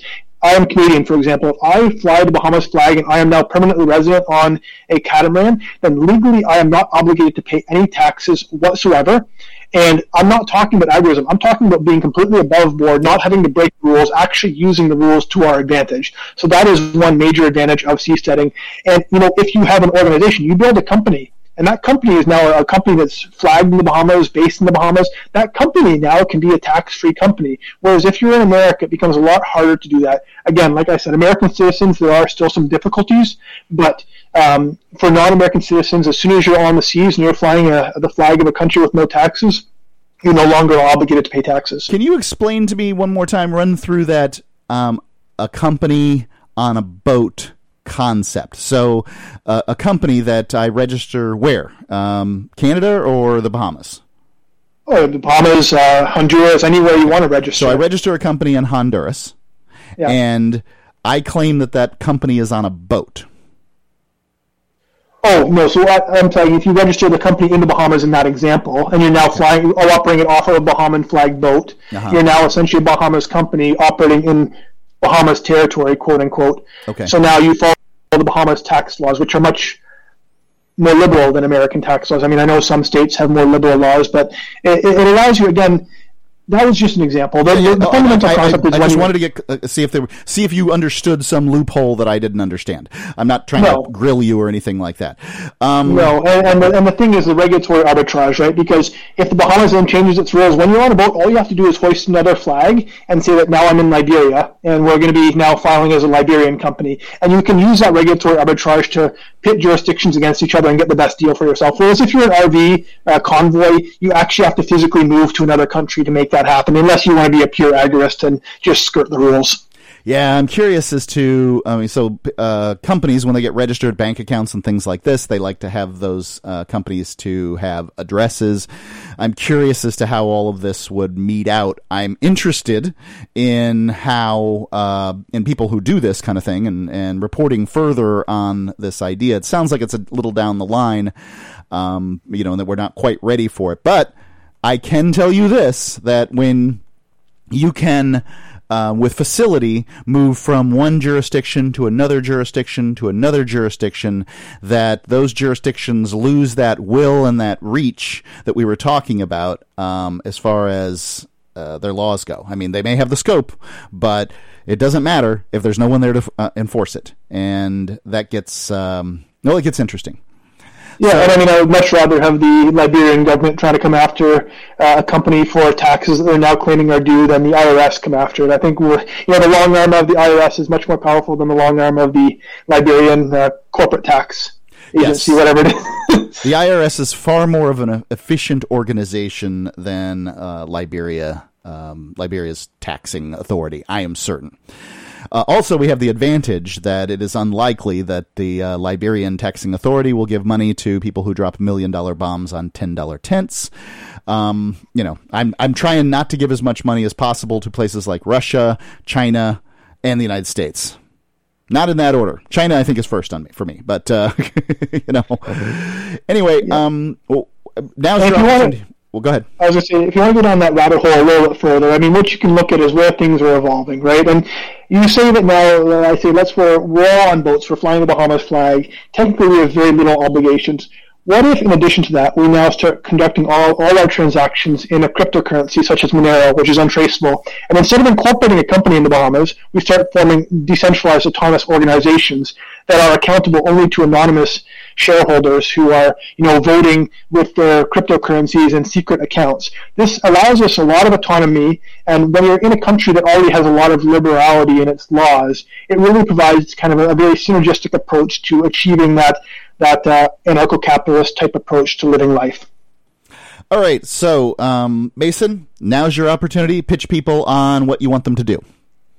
So uh, my first pitch is if you like what you've heard, go to atlasisland.org, A-T-L-A-S-I-S-L-A-N-D dot O-R-G. That's our website. have a look there. We're constantly updating it.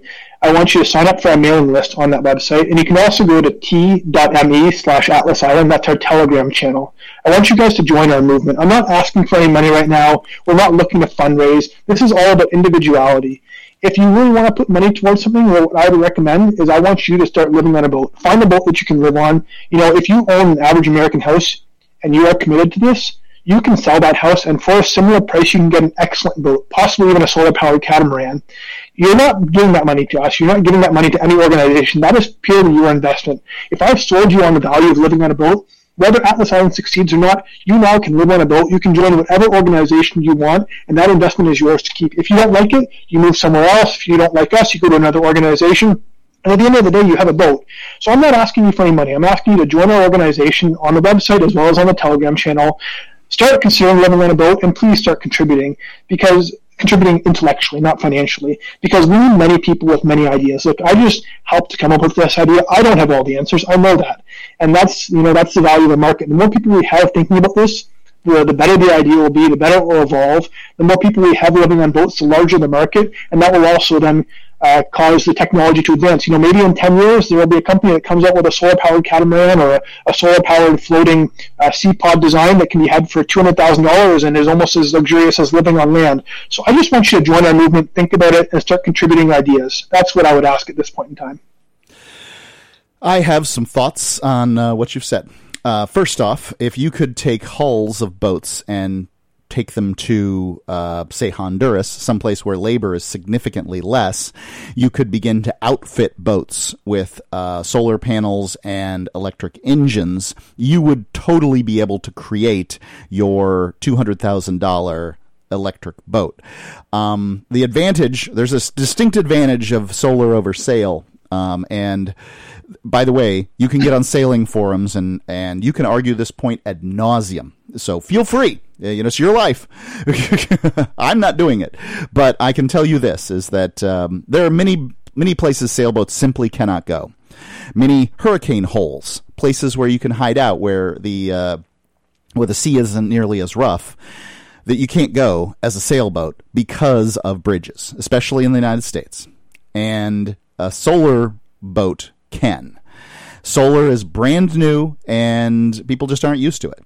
I can I can see the advantages of a fuel powered boat. I can see the advantages of a sailboat, but I'm excited about this new solar technology in the area of sailboats and mainly because ladies and gentlemen, there are a lot of free boats in America. They're free. Now, are they nice? No, not all of them are nice, but you'd be surprised at how nice some of them are. And you can outfit them with solar panels and electric engines and these kind of things in some uh, Central American country rather cheaply, and I think you've got some kind of operation that the average American family could uh, could make work.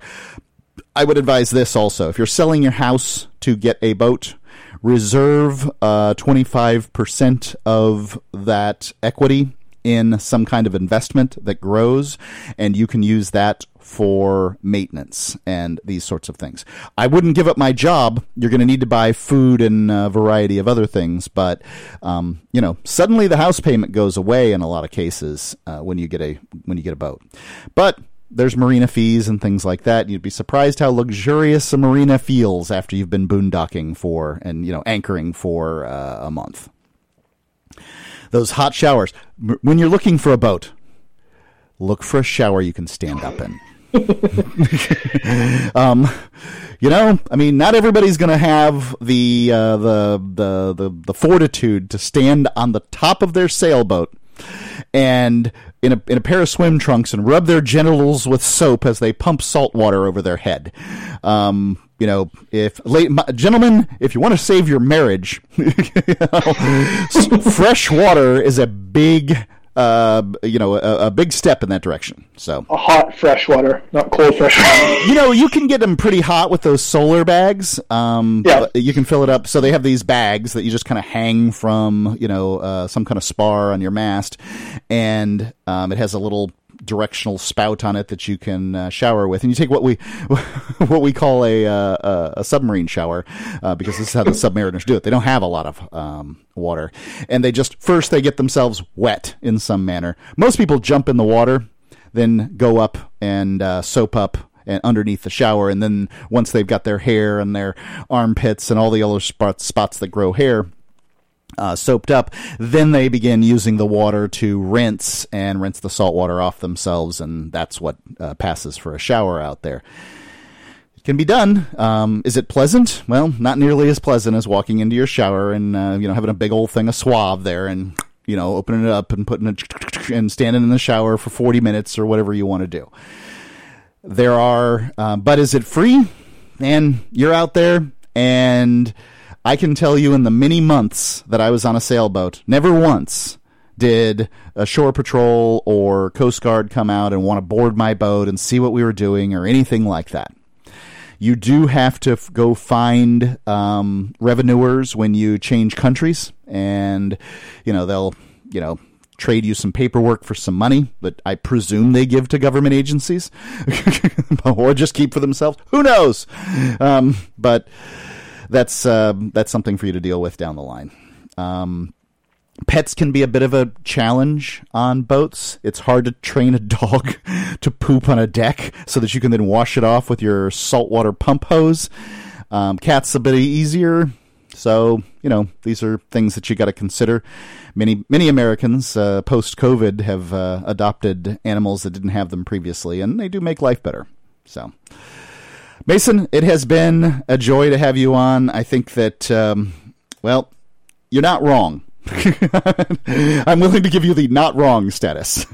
It's uh, go ahead. I was gonna say I, I appreciate that, and uh, uh, you know we're still growing and we're still learning. So if anyone has anything to contribute, please reach out, and uh, hopefully Mark can also put my email address in the show notes, so you can reach out to me directly if you you would like to do that. We don't do that with the show notes, but you can Okay. go to atlasisland.org and find everything there. It's Atlas, as in Atlas Shrugged, Island. Come on, if you don't know how to spell that, and then org, atlasisland.org. Thanks, Mason. Thank you.